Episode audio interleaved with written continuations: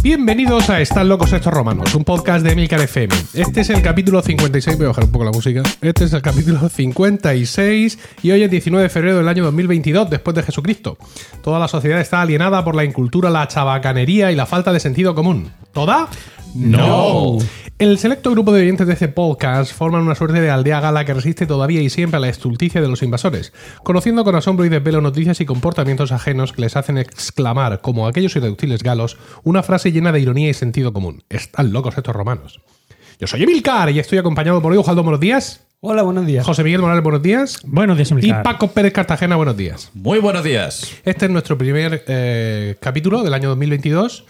Porque no grabamos el mes de enero. No, no, ¿Y por qué no grabamos. el mes de enero? Porque estaba la cosa muy mal, coronavíricamente hablando, y a nosotros nos gusta de juntarnos. Claro. Pues sí. Sí, sí, sí. Y aunque nos hemos juntado a veces con mascarilla intermitente, pero una cosa que esté bien. ¿Hemos pasado por el COVID todos ilesos? No, yo no he pasado por el COVID todavía. O sea, que ha pasado el eso. Es que ha pasado ileso. Pero es que lo he preguntado mal. Sí, ¿Hemos no pasado del COVID? hemos- sí, Sí, yo no, yo, no, lo he he- pasado. Yo no he tenido COVID tampoco. Yo tampoco. Bueno, los romanos somos de, de otra pasta. Somos de ese 40% que no lo ha pasado. Sí. Ah, bueno, pues eso, que aquí estamos. Y ya está. Eh, cosas, cosas. Eh, comentarios. Hmm. La gente comenta, ¿eh? Sí. Sí, sí, sí, sí. La gente, la gente tiene cosas que decir. Tiene cosas que decir, por ejemplo, en Evox. Aquí tenemos en nuestro capítulo Brian, al que llaman Brian, que es de septiembre. Esto estaba así, leer. Dice Sinue una cosa que no termino de entender. Dice, gran programa. Un abrazo de un joven de 31 años, él, que os escucha desde hace mucho por recomendación de su padre, el padre de él. Dice, Ajá. de la quinta de Milka. Ostras, Emilio. Un poco ajustado todo esto ahí. Era muy, era muy joven. Eh, O este, o este chaval se piensa que yo soy más viejo. claro, a lo mejor se refiere a porque- Milcar padre. Ah, pues Ah, por recomendación de mi padre. De, de alguien de la quinta de mi padre. puede ser. No lo sé. Yo lo vimos si, claro, lo vimos si es de Blanca este tío. Para él, Emilcar es mi Emilcar padre. es tu padre. Claro. Si no es, Y tú acláralo. eres un sucedáneo. Un Dice, no, plagalis. no solo aprende uno, sino que además se ríe y mucho. Un fuerte abrazo y feliz año. Antonio Ross dice, también en ese mismo capítulo, me ha parecido interesante la exposición de Diego sobre la reina María Cristina, reveladoras las pérdidas por traducción comentadas por José Miguel sobre la vida de Brian, inaceptable la revisión histórica de la traducción de Pijos Magníficos, ¿Verdad? increíble la revelación de que semejante estudio sea digno de una tesis doctoral. Luego nos preguntamos que por qué las universidades españolas están tan mal situadas en los rankings.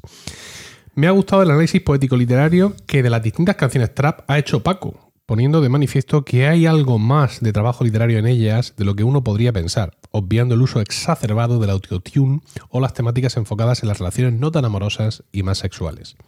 Por la parte de Emilio es la que me ha animado a escribir. Por un lado, me ha llamado la atención el comentario de que con un bajo, una batería y una guitarra eléctrica hacen lo que sea, cuando según Jaime Altozano, la ausencia de guitarra eléctrica es lo que marca la música actual. Lo podéis escuchar, otra cosa será estar de acuerdo o no en el minuto no sé cuánto de su vídeo y aquí está el enlace. También me llama la atención el sentido que le dais a la palabra liberal. Liberal y general no cuadra. La sociedad era más liberal en el buen sentido. Entiendo que liberal es aquel que defiende la libertad individual, pese a quien pese, como Voltaire decía que defendería la libertad de expresión. Esas dos expresiones de libertad pueden tener ambas partes que no nos gusten. No sé por qué. Me da que liberal en el mal sentido lo asociéis a libertad de mercado, que siempre ha tenido mala fama por su asociación con la derecha. Pero son solo facetas de la misma moneda. Para que veáis lo desalineado que puede estar eh, alguien liberal con lo que en España llamamos derecha, os paso este vídeo de Juan Ramón Rayo, bastante liberal él. Minuto 7, donde declara sus opiniones acerca de algunos temas, enlace de YouTube. Gracias por empellar esta nueva temporada, se os ha echado de menos en verano. Saludos desde Suiza. Eh, una- un momento. Venga. Cuando hablo de liberal, estoy hablando, mm, quiero decir, está muy bien lo de la libertad Voltaire, pero Voltaire no era liberal. El liberal era Adam Smith, que es el que propuso el, liberal, o sea, el, el liberalismo económico. Y yo hablaba de eso, del liberalismo económico, que sí es acogido con buenas, o sea, muy bien por la derecha, porque Sí. le, le gusta. Claro. Sí, yo, yo le entiendo a él y a otros liberales de corte antiguo, como Antonio Rentero. Cuando no, hacen- Antonio Rentero es el, el- el liberal clásico de Adam Eso. Smith. Vale, vale, vale, clásico. De corte, usted, perdón por no decir clásico en vez de decir de corte antiguo. Si yo les entiendo, y, y tienen mucha razón, y cuando nos ponemos académicos y sacamos los manuales de política encima de la mesa, tal. El domingo, cuando vayas a votar, ¿a quién le vas a votar?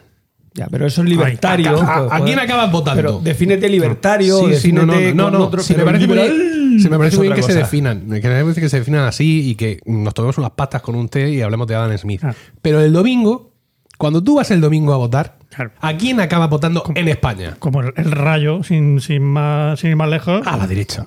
Ajá. ¿Ya está? Sí, sí. Entonces, pues. Habrá no- votado Ciudadanos Los trolls, momento, los ahora trolls de izquierdas os troleamos a los liberales diciendo soy de derecha. Y digo, que no, que no soy de derecha. Que soy liberal. No, porque sí, tú- de derecha. ¿eh? Efectivamente. Bueno, eh, de todas maneras, este comentario lo has leído ya. O, o lo, ¿Sí? o lo- o lo- No. a lo mejor lo leí yo. O nos, han nos acusado de lo mismo por varios. No, porque me acuerdo de, de lo que ha comentado de, que- de la tesis doctoral. Sí. Que, que lo que yo comenté en aquel capítulo no era una tesis doctoral, era un. Un TFG. Exacto, un, Ah. un un trabajo fin de grado. Pero bueno. Venga. Seguimos en Evox. el capítulo de noviembre, el Kurgan que hay en ti.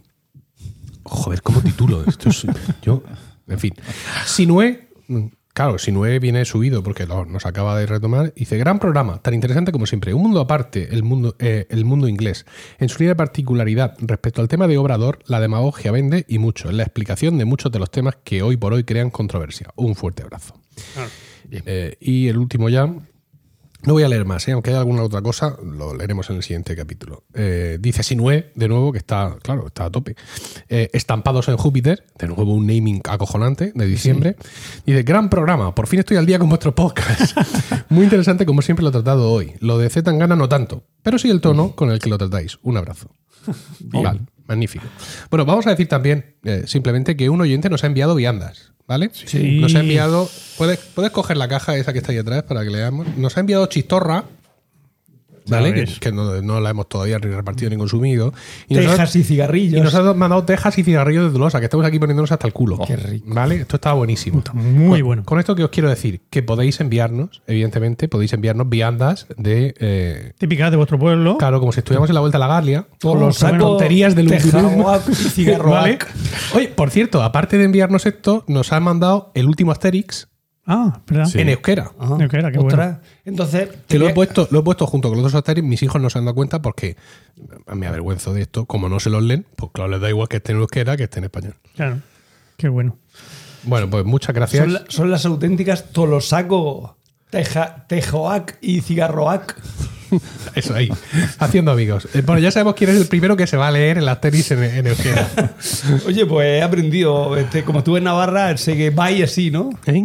Vai así. Sí, sí, Sí, sí. sí. Nafarroa Bay es Navarra, sí, ¿no? Sí. No, no. sí, Uy, que le voy a bajar la voz. Y es, es no, creo, ¿no? Sí.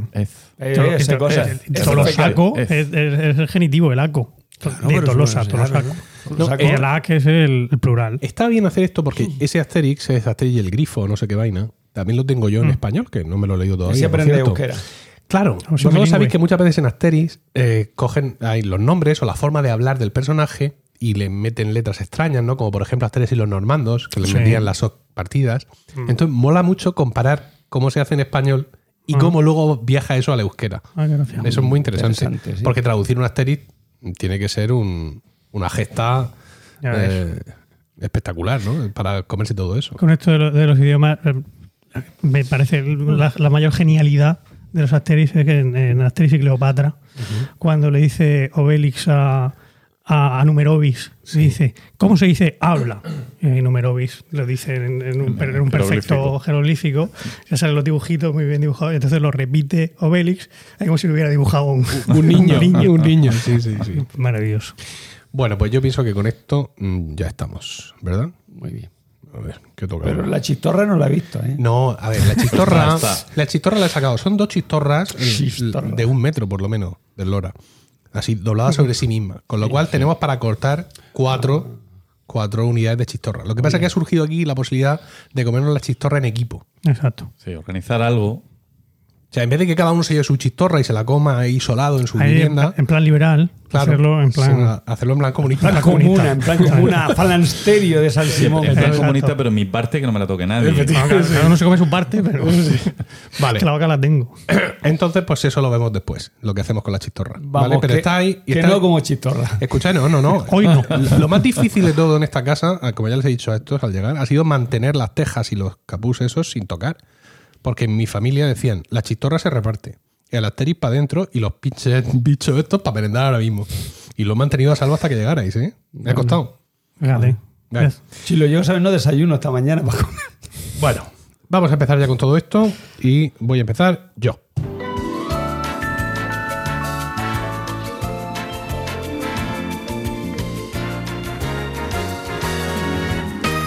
Bueno, hoy voy a tocar un tema personal un tema personal que, que espero que, que os guste, que os solace. Es, podríamos resumirlo como la historia de una obsesión.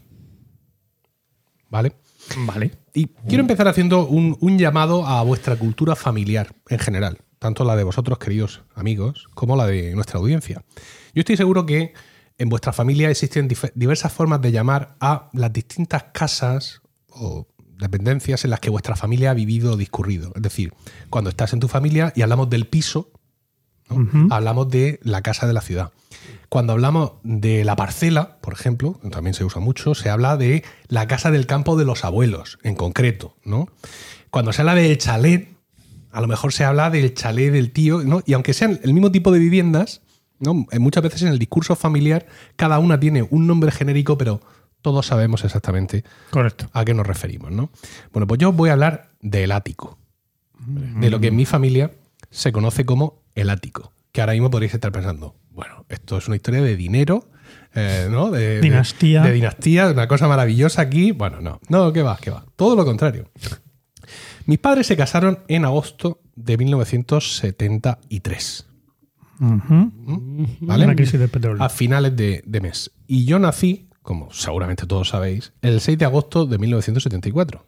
Que ya decía mi tía Lola que algunas, algunas le iban a faltar dedos en el pueblo para contar los meses. Ya te digo. Para descartar cualquier tipo de sospecha. Eh, creo que antes de cumplir un año, fíjate que he hablado con ellos de este tema y este asunto no, no lo he cerrado bien. Antes de cumplir yo un año, nos fuimos a Toledo. Porque mi padre sacó la oposición de funcionario del Estado y su destino fue en, en Toledo. Eh, eso es lo que, digamos, justifica mi amor por, por esta ciudad, aunque no hace falta haber vivido en Toledo para amarla. Esto- Absoluto. Y tú odias a. Tangana, ¿no? bueno, eh, nosotros en Toledo vivimos no, no en la propia ciudad, que es donde trabajaba mi padre y mi madre, sino que vivimos en Argés. Argés es un pueblo que está mm, bastante cerca, un pueblo que en su momento era muy rural, por así decirlo, pero que en mi reciente visita pues ya he visto que tiene sus urbanizaciones de duples, sus cositas. Nosotros vivíamos en un piso, ¿eh? no, no vivíamos en...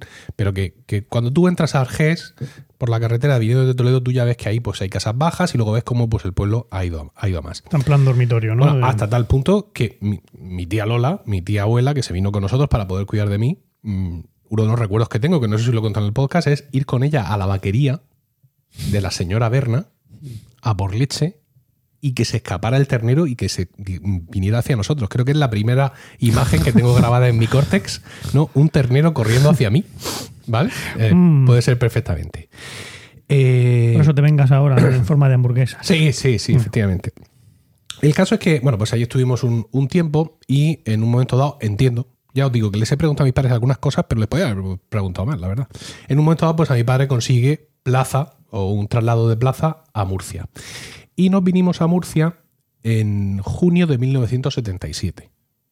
Ujú. ¿Vale? Era una llegada provisional, nos vamos aquí y nos fuimos a vivir a un apartamento en la Plaza Santo Domingo.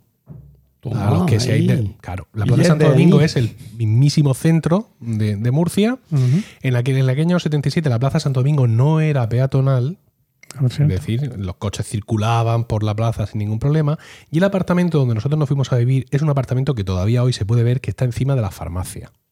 No sé si alguna vez os lo he señalado al pasar por ahí. Ahí vivía yo, está gilipollas. Pues ahí. Era un apartamento que hacía honor a su nombre. ¿Por qué? Porque tenía la cocina, una habitación y el resto era el salón. O sea, tú entrabas y había como una forma de té. Abri- Abrí un cuarto de baño. Sí, o- sí, sí. Había una forma de té de donde estaban esa- esas habitaciones y luego al final te, deja- te daba el salón. Yo dormía en el salón, en un, so- en un sofá cama. Y recuerdo incluso de- del, del tiempo que pasamos allí, que fue un año, eh, verme envuelto en una trifulca urbana por las manifestaciones estudiantiles. Esto era un recuerdo que yo tenía por ahí metido, que se lo comenté a mi padre y me dijo, sí, en aquel momento eran en una época muy, muy convulsa, y la Plaza Santo Domingo, que está muy cerca de la Universidad de Murcia, del campus de la Merced, era, era un sitio clave para las manifestaciones estudiantiles y las carreras, pues con los grises, los marrones o el color que llevaran entonces los cuerpos y fuerzas de seguridad de Estado. Y recuerda, me, me apuntaba mi padre que estábamos, él venía conmigo en el coche y nos quedamos dentro del coche porque estaba viniendo una, una muchedumbre enfurecidita y le rompieron el retrovisor del coche. Supongo que no acaso hecho, no, no. capitalista. No, sino que por, por- por las cosas, pues tú estás Pues sí, manifestándote eh, y al final acaba, una cosa lleva a la otra. ocurren cosas, efectivamente. Entonces, eh, ya os digo que llegamos ahí en junio del 77 y en abril-mayo del 78, una semana antes de que naciera mi hermana Camino, nos mudamos a una casa en propiedad. Llegaste en junio del 77. Sí. Yo llegué también a Murcia en esa fecha, de Dios mío. Barcelona. ¿Y tú, José? Yo no había nacido todavía. Me quedaron un par de meses. Bueno, el caso es que eso, en mayo, mm, abril-mayo del 78 fue cuando nos mudamos a nuestra primera casa en propiedad, porque este apartamento de Santo Domingo era, era alquilado. Y nos mudamos al barrio del Carmen. Detrás de lo que se ha conocido siempre como el Instituto del Carmen, de la Iglesia del Carmen, ¿no? Detrás de todo eso, y antes de llegar al mercado de abastos, por allí en una zona mal poco, poco destacable, por así decirlo, estaba pues el edificio, un edificio de cinco plantas, eh, el edificio Mercedes, por cierto, y la calle se llamaba calle Corregidor. Mercedes no tiene nada que ver con la famosa marca alemana. No. No. Entonces mis padres siempre me habían dicho que se compraron ese piso porque era el piso más barato que encontraron y el que podían pagar eh, en cuanto a las condiciones. Para quien no lo sepa o no lo recuerde, en el año 77-78 nuestros padres o, o abuelos estaban pagando préstamos hipotecarios al 20%, al 25% y todo este tipo de historias, que yo realmente no entiendo cómo, cómo la ciudad sobrevivió. ¿No? O sea, la ciudad, perdón, la sociedad Como la, la civilización. sobrevivió. O sea, como no se puso todo el mundo en guerra, como no, no ardieron contenedores, en fin. Porque claro, no había dinero para comprar mecheros. Seguramente. Entonces, claro, a mí esto siempre me extraña. ¿Cómo que la, cómo un ático, porque era un ático, era la casa más barata que os podíais comprar? ¿no? Porque ahora mismo asociamos ático con lujo. De hecho, cuando una promoción se pone a la venta, las primeras viviendas que se venden, pero vamos, licuadas, son los áticos. Porque vi- viene la gente con dinero que quiere, que quiere lujo, que quiere expansión, que quiere terraza, que, que quiere todo eso y pone ahí billetes encima de la mesa. Y eso me ha extrañado mucho, ¿no? Aquella casa era una casa curiosa. No estaba muy bien dibujada, ¿no? Tenías un, un- Tú abrías la puerta, entrabas, tenías un, un pequeño recibidor, un pequeño pasillo de unos 5 metros y ya girabas a la derecha porque no te cabía otra y tenías un pasillo que era largo de cojones. Y en ese pasillo, pues a la derecha te iba encontrando la cocina, un cuarto de baño, una habitación, ahora otro giro de pasillo. Pero oiga, y a ese giro de pasillo te encontrabas otra habitación y ya el salón. Un salón bastante amplio, un salón eh, horizontal como este en el que estamos, no tan grande. Y a continuación del salón estaba la habitación de mis padres. Ah, o sea, voy a atravesar el salón para Sí. llegar. Entonces, del salón estaba la puerta que daba a la terraza. Una terraza que daba a mediodía.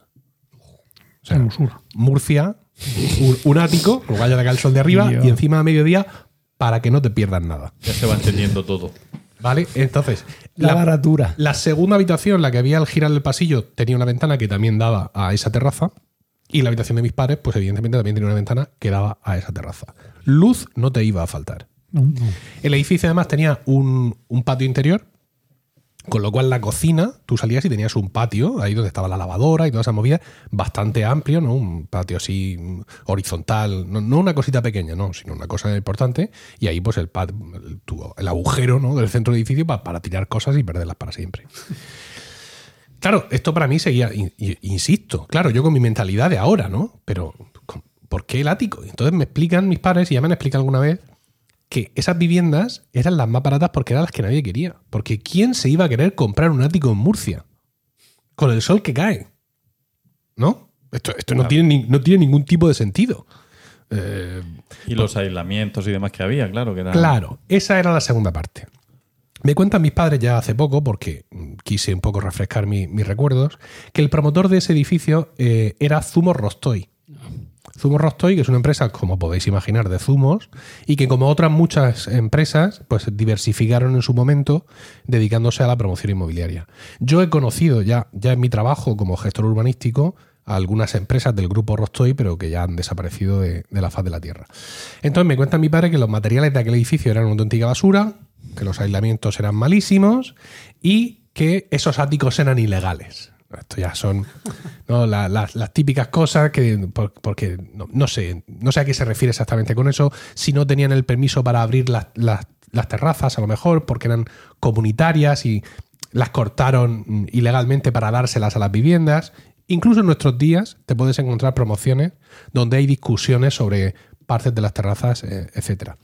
De hecho, nosotros teníamos un vecino en ese ático, ¿vale? O sea, en esa quinta planta había eh, solamente dos viviendas, en las otras había más viviendas.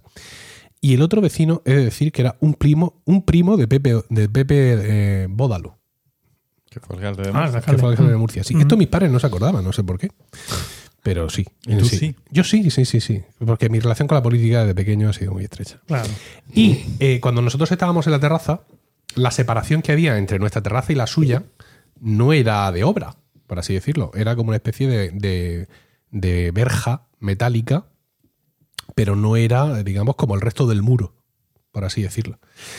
Entonces, pues claro, a mí aquello me. mm, eh, esa casa, ¿no? Para un niño, eh, todas estas cosas están muy chulas, ¿no? Como por ejemplo para mis hijos hoy, el que tiene una ventana que da al patio interior nuestro y puede haber un niño en el patio interior y otro que le saluda de su habitación, ¿no? Esto, o poder tener una casa en la que puedes correr en círculo, como aquí, que salen por el balcón en- de aquí del salón y entran a mi habitación. Todo este tipo de, de hacks habitacionales para los niños son, tienen, tienen mucho valor y, y- y le marcan profundamente. Entonces, a mí, aquello de la terraza me, me trae muchos recuerdos. También recuerdo que no salíamos excesivamente a la terraza, pues seguramente por las elevadas temperaturas. ¿no? Y aquella terraza también nos trajo algún disgusto que otro, como por ejemplo un robo. Ah. Al menos que yo recuerde, no sé si llegaron a ser dos, pero que yo recuerde uno. En un quinto piso. Sí. Porque de alguna forma llegaban eh, por un portal abierto, ¿no? Llegaban en el edificio de al lado, consiguieron salir a la terraza donde nuestros vecinos tendían la ropa Mm.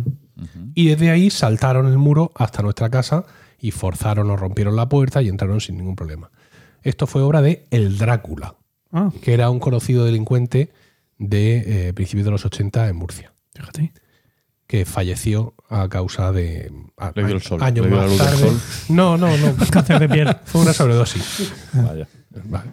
De hecho, De sol. recuerdo, entre otras cosas, recuerdo a los policías en casa viendo a ver lo que habían robado, ¿no? Etc- etcétera, y mis padres lo llamaban Starkey Hatch. Porque efectivamente uno era de paisano y uno era de moreno y el otro era rubio. Como veis, eh, la familia Cano, eh, aún en la adversidad, siempre con una sonrisa. Bueno, el caso es que estuvimos ahí y en un momento dado pues, mis padres querían, ambicionaban carimas mejores. Claro. Y ellos querían mm, cambiar de casa y porque estaba- ahí estábamos, no estábamos mal, pero tampoco estábamos bien. Vale.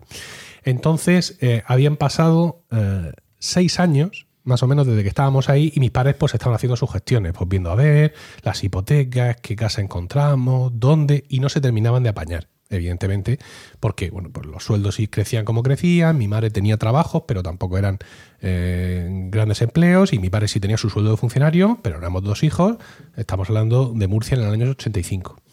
Y entonces me tocó una quiniela de caballos. Oh, es verdad. Es verdad. Como ya, como ya conocéis y como os he contado ya muchas veces, y hay incluso un capítulo especial de Milcar Daily, uno de los más, eh, de los más puntuados. Hemos celebrado. Sí, sí, la historia de Milcar Daily, donde cuento en tiempo real eh, aquella tarde eh, de agosto, de un domingo de agosto, eh, cómo se iban sucediendo las carreras y cómo iban cayendo los aciertos. Entonces, claro, en- con aquel premio, que fueron 2.483.792 pesetas, Del 85. del 85, mis padres pagaron la mitad, ni más ni menos, de un piso muy chulo de Vista Alegre, que vosotros conocéis, y que les costó 4 millones de pesetas. Que era lo que entonces contaba, costaba un piso mm, bien, en condiciones, en aquel momento en una zona interesante, y un piso además con calidades, que tenía parqué, no sé si os acordáis, aquella casa de sí. mis padres, tal, con lo cual, pues, muy bien. Lo cual nos da una buena idea de la cantidad de, de dinero que te tocó en la quiniela. Sí, efectivamente, por, por hacer la, la proporción, ¿no? O sea, lo mita- la mitad de lo que costaba una casa en, un, Una buena en- casa. en una buena casa. Pero a mí la casa del Carmen no se me olvidó. El ático. Yo he vivido toda mi vida obsesionado con esa casa. He soñado con ella innumerables veces. He soñado con ella en todos los formatos de mi vida. Es decir, si yo he vivido solo, he soñado que yo solo vivía allí. si yo he vivido en, pareja, he soñado que yo con mi mujer vivía allí. He soñado que volvíamos a vivir allí todos, ya con mi hermana y yo adultos, con nuestros padres. He soñado con supuestas escenas o supuestos recuerdos de cuando vivíamos allí, tan, tan vivos que cuando me he despertado me ha costado eh, centrarme. O sea, y me acuerdo de todos estos sueños. He tenido sueños en los que durante el sueño yo me convencí a mí mismo de que aquello no era un sueño y de que estaba por fin viviendo en esa casa. He llegado a stalkear la vivienda. ¿A qué? Eh, sí, Stalkear. sí, esto es ir una ahí, cosa- a ver. Ir ahí a ver. Ah. Mira, a ver. ¿Vale? Ah, sí, ahí. Sí, sí, sí, sí. Tocar el telefonillo. Estamos muy bien, estamos muy bien de la Cartera cabeza. comercial. No, no llegué. Es decir, que, que mi dedo flotó por encima del botón, pero no llegué a pulsarlo. Eh, fue, esto fue hace, no sé si dos años o tres, que me contrataron para dar unos cursos, unos seminarios de podcasting a Fuerzas Vivas del barrio del Carmen, allí en, en- en lo- en las oficinas y en, las- los salones que hay en el, en el edificio del Mercado de Abastos. Y salí de trabajar a las tres, me fui y comí allí en un, en un bar allí al lado, y me quedaba un rato y sentí que me llamaba. O sea, ríete tú de Gollum y del anillo. Me fui para allá, vi cómo se había reurbanizado la zona, porque eh, el, el autobús que me traía del colegio a mí me dejaba en la puerta de la iglesia del Carmen. Entonces yo doblaba por todo el instituto y para llegar hasta mi edificio yo tenía entonces de pronto una calle de tierra, amigos, con una hilera, una hilera tremenda de, pues eso, unos 100 metros de viviendas achaboladas en planta baja.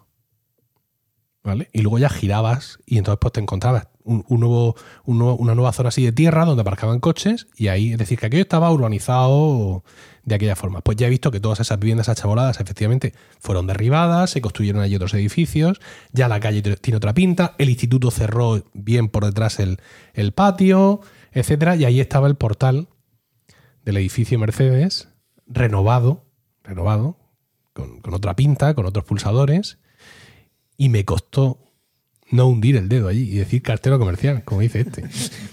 Para, mm, para subir, claro, porque es que tienen videoportero ahora. entonces, para subir, ¿sabes? No ya subir arriba y, y- y tocar y acabar con una orden de alejamiento, sino para ver el ascensor, las escaleras, el rellano de arriba, porque esto, mm, quiero decir, yo he traído esto aquí para sacarlo fuera, ¿sabes? para, para miraros a los ojos mientras lo cuento, para que me lo diga la audiencia y para tratar de entre todos superar esto. Pero esto no ha sido lo. mm, O sea, todo esto, lo- mm, el, el momento peor mío de recuerdo de todo esto es cuando soñé, no ya que yo vivía allí o tal, no, no. Cuando soñé que Manuel Soler, nuestro amigo, Manuel Sí, Soler sí. Tenorio, compañero en el podcast de la música, vivía allí con su hija y con la madre de su hija. Y cuando estaban instalados, evidentemente me llamaban para que fuera a visitarles. Y recuerdo ese sueño con, con una angustia, con unas palpitaciones, porque claro, o sea, no es ya que haya alguien viviendo en mi casa. Es que el cabrón encima está de- tocando el piano cabrón aquí de en- Tenorio. en mi casa. Sí, sí, sí, sí, sí. Una cosa así. Y, y, lo- y con aquel sueño. Celos, eran celos. Eran celos. Totalmente. Sí, sí, sí, totalmente, Manuel. Eh, no sé si has pensado alguna vez vender tu vivienda y comprarte una en el Carmen, pero esto podría mm, ser un punto de inflexión en nuestra, en nuestra, en nuestra relación. Fíjate, podría haber venido hoy Manuel a, a ver el podcast, al final no, no ha Sí, venido, sí, sí. y se hubiera encontrado con esta. ¿no? Con esta con- con- hubiéramos roto la cuarta pared, ¿no? Con nuestro único espectador en, en- en persona. Y, y- y eso es. De hecho, alguna vez de broma, eh, comentando con la familia todo esto, con mis padres y con mi hermana, que no entienden en absoluto qué me pasa en la cabeza en general y con esto en particular, les he dicho mm, que si a mí me tocara un- una lotería brutal, pero brutal, ¿no? Desmesurada, que yo me compraría ese piso. Y nos hemos reído todos y había uno que no se reía. había uno que no se reía, que era yo. Y bueno, pues sí, efectivamente, este es, eh, este es Tu mi- valiente testimonio, ¿no? Sí, Es tu este, es- obsesión. este momento de terapia que O yo... sea, que estuviste allí desde los 5 hasta los 11, 12, 13. Sí, desde los 5 sin cumplir hasta los 10. Claro, que son años para un niño fundamentales. O sea, es- to- toda tu mitología se genera ahí. Claro. Además tengo, ya te digo, muchos, muchos recuerdos muy salpicados. Recuerdo estar con mi madre viendo, viendo allí mm, cine eh, por las noches.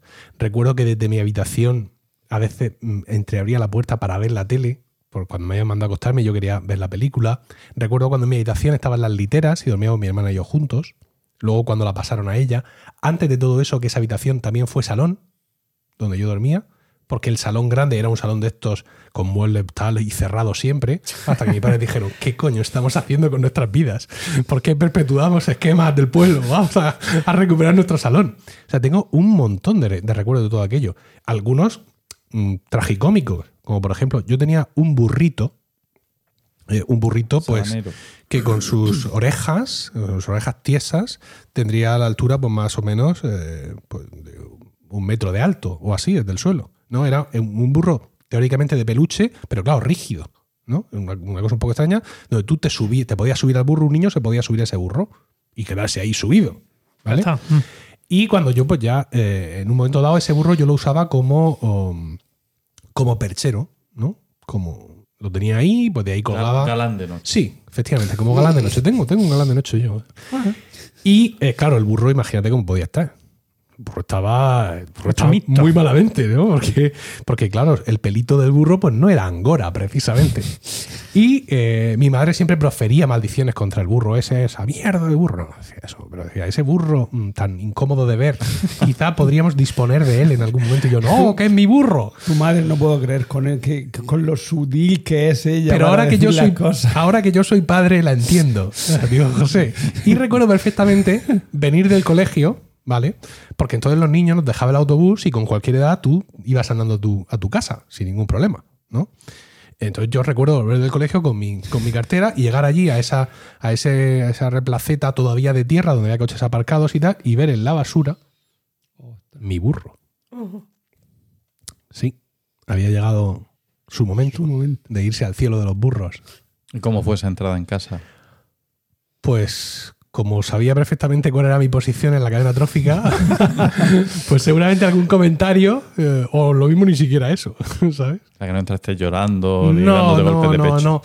Quizá yo también comprendí que era el momento de dejarlo marchar. Ya. Que es algo que todavía no he llegado a hacer con el recuerdo de esta casa, como podéis comprobar. ¿no? Y pues nada, ¿Y tus padres vendieron la casa, la alquilaron? la ¿Qué vendieron, la vendieron. vendieron? Sí, sí, sí. La vendieron. Y con ella pagaron la otra parte del piso. No, no lo sé, tampoco le, se preguntó mucho por su situación financiera. No sé si se llegaron a hipotecar, a lo mejor sí, pero ya claro, en una parte ya muy pequeña. Porque no creo que sacaran dos millones en aquel momento por aquel piso. Si ellos lo habían podido comprar, no creo que sacaran dos millones. si ellos lo habían comprado en 77, dudo mucho que sacaran dos millones. Pues, No, no sé, no, no, no- no lo sigues sin idealista, a ver si está a la venta alguna vez. o- de- hombre, se supone que tú me tienes que ayudar a lo contrario. No, no. ¿qué va? no, tú vas a... Claro, claro, hacer sangre. Sí, no, no, no. No. En fin, pues nada, si yo esto quería compartirlo con vosotros, para los que tengáis experiencias similares, pues crear un grupo de apoyo. ¿no? En un momento dado podemos crear en Discord un subcanal, ¿no? Donde Entonces la calle es corregidor número. no me aprietes, pero no, no, Calle- Una calle corregidor Puello, pero esa no es, evidentemente. Cogido las Cash. sí. Pues eso, ya está. Qué bueno. Esto es lo que tenía que, que contaros. Ya sabéis que yo abro mi corazón sin, sin tapujos, aunque en alguna ocasión como esta, pues pueda quedar un poco en evidencia mi salud mental, pero de la salud mental ¿Se lo has tenía que contado a tu- hablar. a tu psicólogo? ¡No! Mira, pues Es que tengo no- cosas más importantes que contarle de momento. Recomiendan el podcast. Sí, efectivamente. Lo mismo ya, si veo que llega la recta final de mi tratamiento, pues, pues lo mismo introduzco esto. Bueno, Pero como no es algo que me tenace en el día a día, pues he decidido, es una de las sesiones sí, de segunda. sacar otros temas antes. Vale, vale, vale. Bueno, pues ya está. Nada más. Muy bien. Muchas gracias, Emilcar. Nada, a vosotros por, por vuestra comprensión mm, escuchante. ¿no? Por- Eh, ¿Seguimos? Por favor. Venga, vamos a seguir con Paco.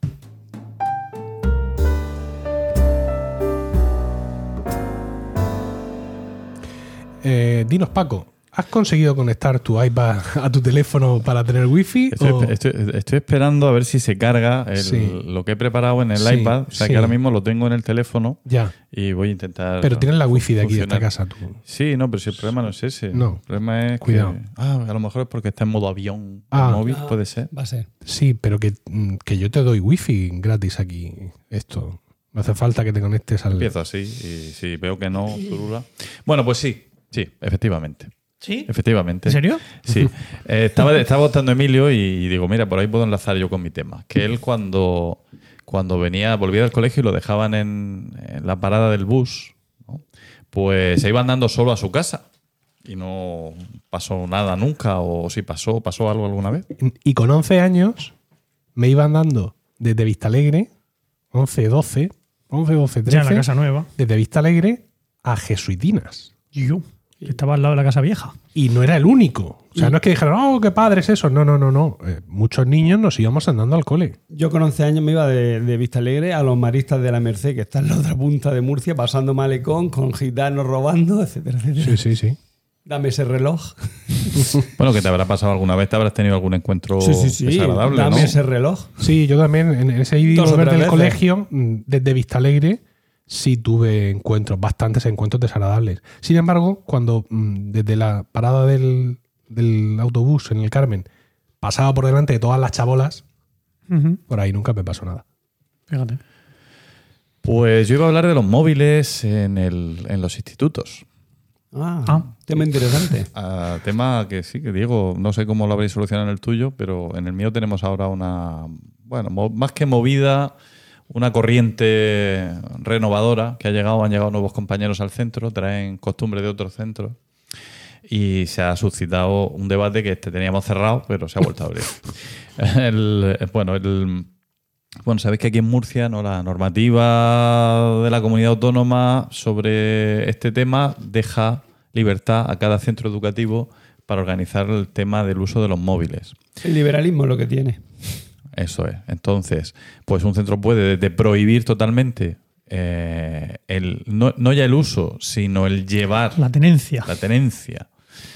Lógicamente, eh, nadie va a controlar si el alumno lleva el móvil en la mochila o no. No se van a abrir las mochilas. Pero si por lo que sea un móvil suena en una mochila y en ese centro está prohibido llevar el móvil al centro, pues es- el centro puede requisar ese móvil en las condiciones en las que se haya establecido y ya, pues, cada, cada centro decide cómo se devuelve y qué sanciones conlleva esa posesión. En mi centro, eh, O venderlo por Wallapop. No. en mi centro no es el caso. Eh, en mi centro eh, lo que se hace, se permite llevar a los alumnos el móvil al instituto, pero no sacarlo eh, ni en los pasillos ni en las aulas, salvo que un profesor de permiso por alguna actividad. Eh, y se permite sacarlo libremente en los recreos, en, en el patio. ¿Vale? En mi centro no, los recreos tampoco. Tampoco. Eh, bueno, pues Lo esto otro tiene- sí, lo otro sí. esto- las sanciones que están que se, que se establecieron para esto fueron eh, primera vez que un profesor te pilla con el móvil en sí, donde no puedes tenerlo, te lo retira y al final de la, de la mañana pasas por jefatura y lo recoge. Uh, qué flojo. Segunda vez, Segunda vez, segunda vez mueres, ¿no? te tira una hostia y te vuelve la cabeza del revés. Segunda vez lo tienen toda la semana, ¿no? Mm. Y en la tercera vez no te lo devuelven hasta que no venga el padre o la madre a recogerlo. Qué coñazo. Sí. En mi, en mi instituto es, si te cojo con el móvil, dame el móvil y va a jefatura de estudio y lo recoge el padre directamente. Yo. Y si no te da el móvil, que es lo que, lo que yo prefiero, o sea, yo digo, dame el móvil. No, vale. Amonestación y te vas a tu casa tres días. Así que yo estoy deseando pillarlos con un móvil para echarlos. Yo soy así. Y, y lo hacen mucho. ¿No me, me vas a dar el móvil? No, vale. Gracias. Alégrame el día, ¿no? Les dices. Make my day.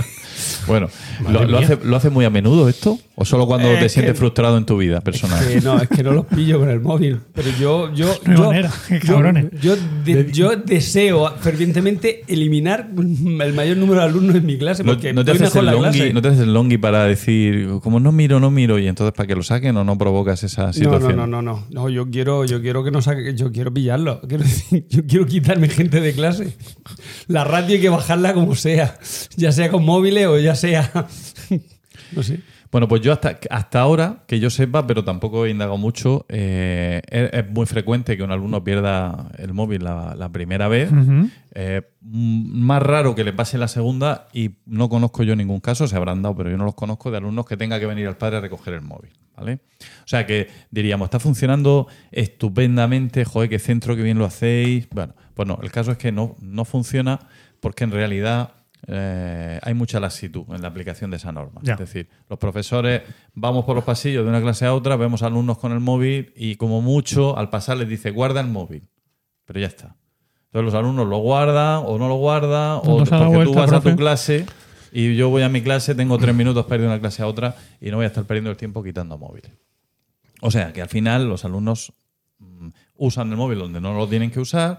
Muchos días llegas a la clase y te encuentras con cuatro alumnos con el móvil encima de la mesa y, y tienes que tienes que enfadarte, tienes que decir, tienes que amenazar, pero luego casi siempre, salvo que un alumno por lo que sea se revele y se ponga tonto, que entonces sí, ¿vale? Yo, por ejemplo, hace cuatro o cinco años me lo tomé esto muy en serio y empecé a quitar móviles, ¿no? Y yo eh, quité en, en dos semanas, igual quité siete, ocho, diez móviles, no lo sé. Entonces, cuando bajaba el secretario tenía ahí un, un listado que había puesto en su en su flamante eh, tablón de anuncios pinchado con los móviles que se iban quitando y entonces yo veía que solo, solo salía yo.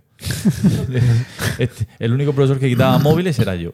Y dije, digo, pero, digo, pero ¿qué pasa aquí? Dice, no, bueno, es que, bueno, tal, el hombre no sabía qué decirme. Digo, pues, digo, nada, tomo nota. Y dice, no, no, pero no nos relajemos. Me decía, no nos relajemos. No, Digo, no, no. ¿Pero quién? Él- él y tú. Me lo dices a mí. Sí, efectivamente. Me lo dices a mí. Bueno, eh, lo cierto es que periódicamente pues se, se vuelve a incidir en esto, ¿no?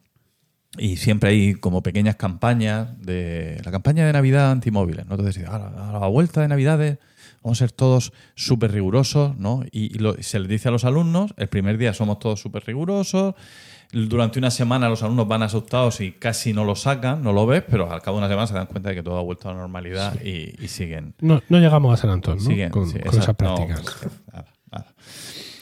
Eh, pero como decía, pues viene gente, no voy a decir joven, porque la gente que llega al instituto ahora, pues igual tiene 40 años y eso, eh, no nos engañemos, no es ser joven. Efectivamente. ¿vale?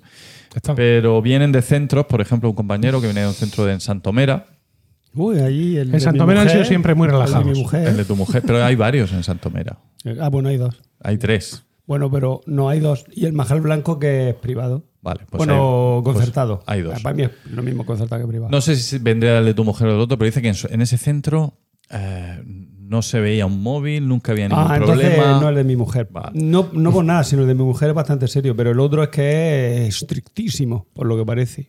Y los niños, pues, eh, nos, nos transmiten una imagen idílica de los alumnos jugando en el patio, eh, hablando entre A la ellos. saltacabrilla. Eh, claro, a la, a la- a la rayuela Ah. y no sé, y confraternizando y, hablando de literatura Sí. y en fin, bueno, Componiendo poemas. exactamente, tocando la guitarra, Cantando en el coro, en la esquina.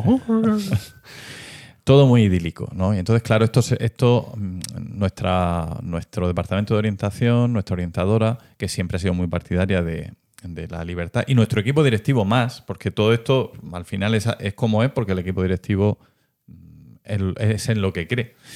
Y la orientadora le ha abierto los ojos a este hombre, que además es súper vehemente, lo explica todo con un entusiasmo que te, que te contagia. Y dice que realmente se da cuenta de que los alumnos tienen un problema con el móvil. O sea, que hay muchos alumnos que viven pegados al móvil, que el móvil condiciona, no es nada nuevo, lo sabemos todos, condiciona su forma de estar en el mundo, de relacionarse, la autoimagen, la autoestima, todo lo condiciona todo.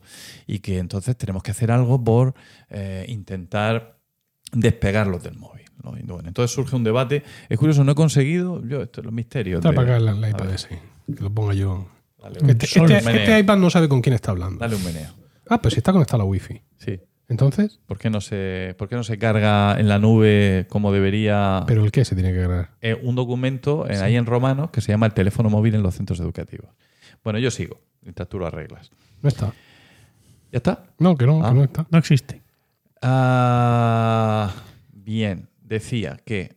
ah, ¿Cómo se llama el, el- el programa ese que, que últimamente utilizamos mucho los profesores? Vamos a hacer un no sé qué. como- El Kahoot, eso. Hacemos un Kahoot. Digo, no, no hay Kahoot.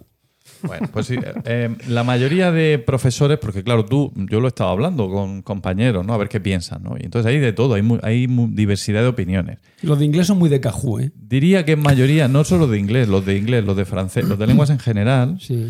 Y luego están los de educación física, que les gusta mucho usar el móvil para, mm, para seguimiento de actividades físicas. Sí. Vamos a dar, como tú, 25 vueltas al mismo circuito. Venga, pues con el móvil. Así controlamos ritmo, pulsaciones y Pero tal. eso es una herramienta. Eso mal es- pensado. Es una herramienta, pero hay centros donde ni, ni, Ni esa ni herramienta. para eso. Claro, ¿vale? Luego hay otros centros donde el profesor, simplemente con decirlo, ya es suficiente. Decir, chicos, mañana traeros el móvil que vamos a usarlo. O traerlo siempre porque normalmente lo vamos a usar. Pero ya sabéis que solo lo podéis sacar cuando yo diga que lo saquéis. Otra variante es. El profesor tiene que avisar a los padres de que sus hijos se pueden llevar el móvil ese día y los padres autorizarlo. Eso también, también se hace. Total, que, que hay bastantes compañeros que los están usando.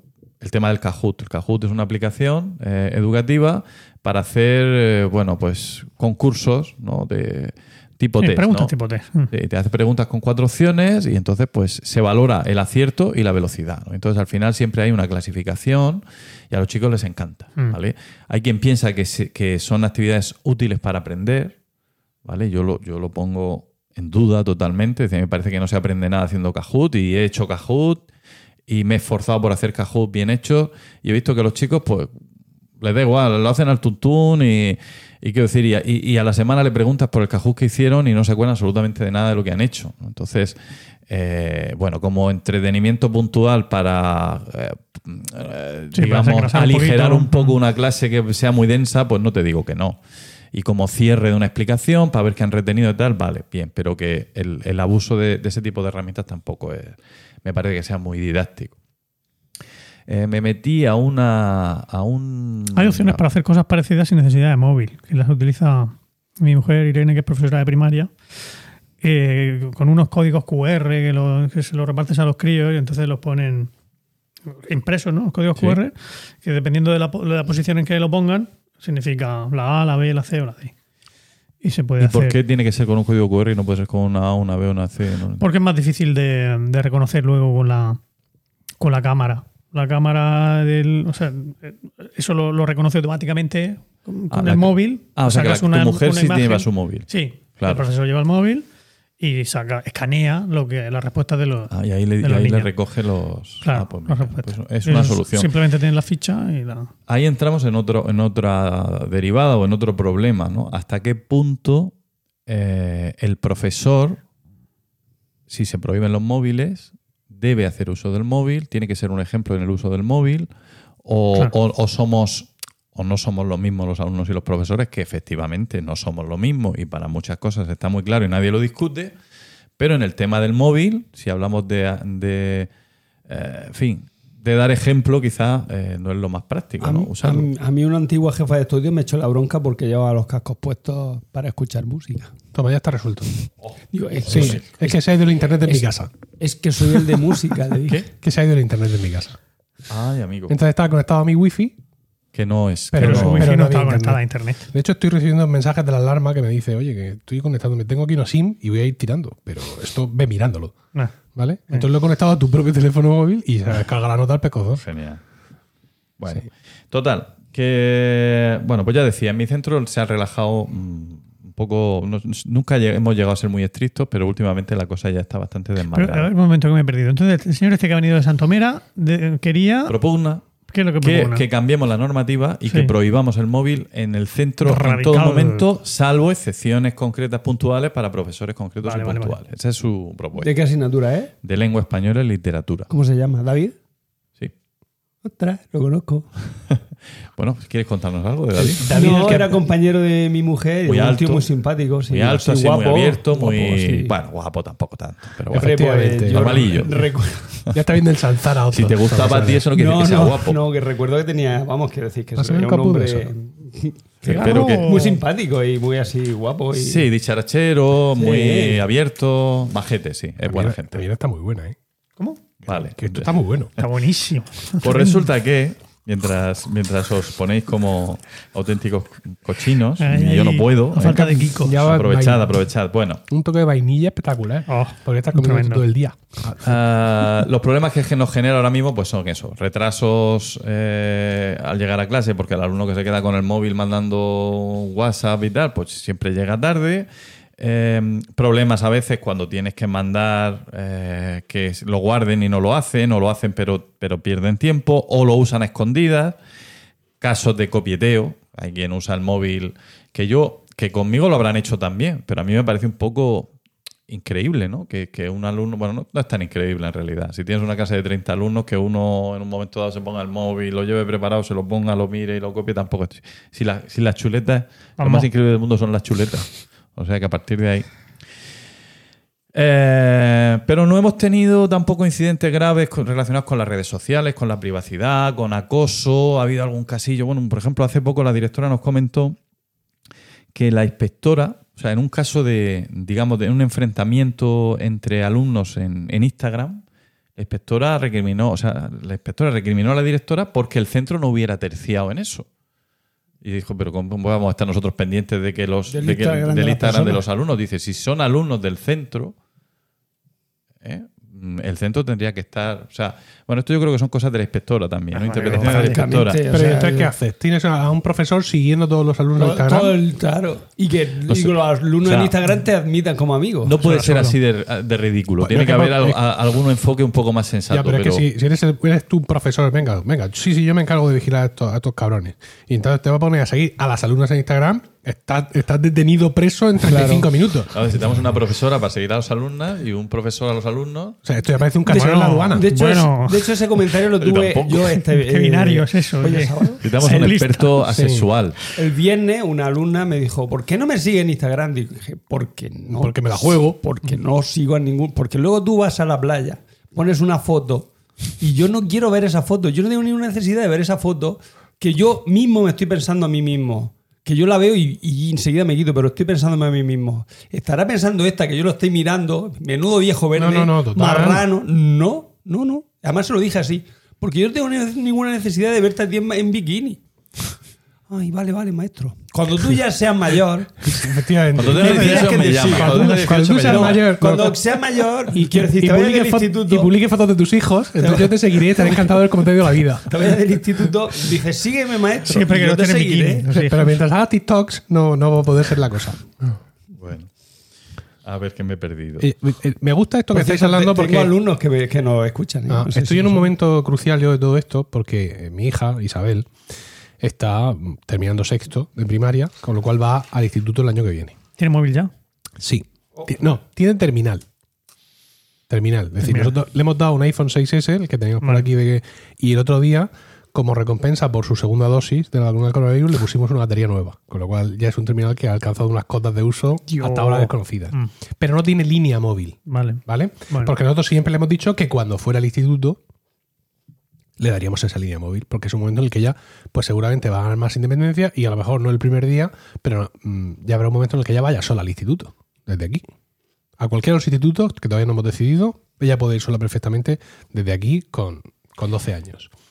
Pero claro, evidentemente hay compañeras suyas del cole, del colegio, que ya tienen móvil. Ah, Entonces, pues mi hija tira, no hace ese pool. Y yo, no sé muy bien cómo gestionar esto. Lo que sería, digamos, mi postura es siempre, digamos, a ser más permisiva. Y la de Rocío es ser más restrictiva. ¿no? Somos el yin y el yang. Y todas estas cosas al final las colegiamos, ¿no? Pero resulta este aquí que Yastel, mi compañía de teléfono de, de internet, que ahora mismo no me está dando internet en estos precisos momentos mientras hablamos, me llamó el otro día para regalarme, para ofrecerme, para mejorar mi situación. eh, que yo me emocioné mucho al principio, pero luego resulta que se referían a los contratos de telefonía. No me digas. Sí. Entonces, al final, viendo que no había por dónde rascar, eh, me regalaron una línea de teléfono móvil. O sea, por lo que mismo estoy pagando yo ahora mismo, Ah. aparte me daban una línea de teléfono móvil con 20 gigas y llamadas ilimitadas. Sí. Está bien. Hombre, ya lo creo. Dije, La ah, quiero. la- dije, amén, ahora mismo. Y me llegó la SIM ayer.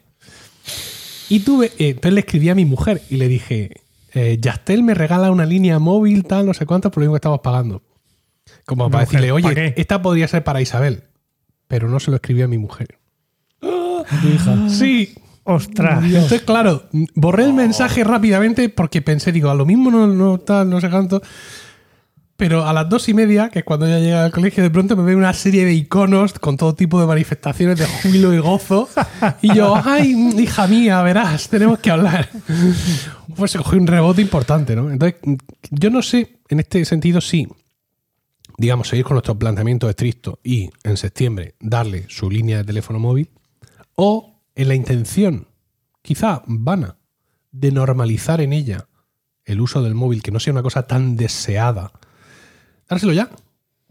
Darle ya la línea móvil, El otro día había un, un que ella, artículo. ella el teléfono, claro, no se, lo vaya al, no se lo vaya al colegio en ningún caso, pero por lo menos que tenga esa pequeña independencia que cuando a veces se queda en el parque de aquí al lado de casa y se queda con alguna amiga y con la mamá de la amiga allí, pues que ella sienta que tiene esa... No sé, no, no, no sé en ese sentido cómo plantearlo. El otro día había un, un artículo en el, en el país, una entrevista a un señor, a un gurú de estas cosas, que decía que él abogaba por, por darle el móvil a los niños antes, mucho antes, antes de los 13 años. ¿Por qué? No digo yo que esté de acuerdo con él, ni. Mm. Porque mm, en esa edad todavía nos hacen caso. Ah, qué ¿eh? bueno. Entonces, en esa edad todavía puedes influir un poco en ellos. Sobre el- eh, enseñarles cómo se usa el móvil, qué es lo que se hace, qué es lo que no se hace. Sí, Si te esperas a los 13, 14, sí. a quienes escuchan es a sus amigos, no te escuchan a ti. Y se van a dejar guiar por ellos, en vez de por. Malditos amigos. Hay que dar eso. O sea, que, que lo que yo les enseño a los 13, a los 14, a los 15, va a seguir, lo van a seguir aplicando, va a seguir creyendo en No, ellos. no, no, de- antes de los 13. Antes, él- él Bueno, habla de antes a de la los edad 13. que sea, pero quiero A- decir que, a- que a los en, 10, la, en la adolescencia, si se nos enseña pronto, Bueno, no, es que él habla de antes, o sea, antes de la adolescencia, ¿eh? Habla de la infancia. A los 10 años, a los 8. Creo que hablaba de los 8 incluso. Claro, si yo ahora mismo a Emilio le doy un móvil, a mi hijo Sí, Emilio, sí, sí. claro, él va a usar el teléfono móvil como usa el iPad. O sea, el principal problema de mi hijo Emilio ahora mismo no es el terminal, es el tiempo de restricción de uso del terminal. Claro. Ese es su principal problema. A él tener tarjeta SIM, no tener tarjeta SIM es una cosa que se la pela absolutamente. Porque él, si estamos fuera, papá, dame conexión. Y se conecta como una garrapata a mi conexión móvil y, y funciona. Pero claro, si yo ahora mismo a mi hijo le doy un móvil con línea de teléfono, la línea de teléfono a mi hijo se la sopla de Claro. manera espectacular. Mm. Ni se entera de que eso está ahí y lo mismo, pues lo normaliza. Hombre, a ver, obviamente hay que.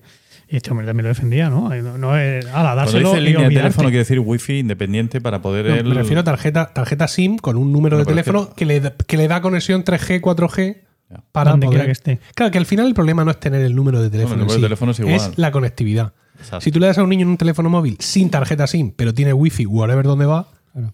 el, el uso indebido mm, del teléfono, que es lo que nos preocupa, se va a producir exactamente igual porque ese uso deriva de la conexión. No, Al final es un, es un iPad pequeñito. claro. Entonces, pues ahí estoy. Bueno, Eh, a procede, procede. de eso, sí, el, bueno, ahí en el, el país ha publicado una serie de, de artículos, de reportajes relacionados con todo esto. Eh, bueno, primero hay uno sobre el famoso, no sé si mito o realidad, de que te están metiendo el micrófono por el ojo. Ah, vale. De que los gurús de No, Silicon, lo- de lo Silicon desinfecto Valley luego no de. Silicon Valley no permiten que sus hijos usen tabletas y tal. Parece ser que es cierto, que los colegios de esta, a los que mandan esto gente a sus hijos eh, usan métodos decimonónicos para en clase, pizarra, tiza y Sí, estas pero eso, cosas. pero eso es porque son gilipollas, no es por, no es por cualquier otra cosa. Porque hay mucho tonto, ¿sabes? Que sea gurú de Silicon Valley no te exime de ser un... Y disculpadme porque no quiero resultar... No te- pero que- citando, entrada- citando a Florentino, a Florentino, si, eh, ser el gurú de Silicon, de Silicon Valley no te exime de ser un poquito subnormal. Tolín. O un tolín, ¿vale?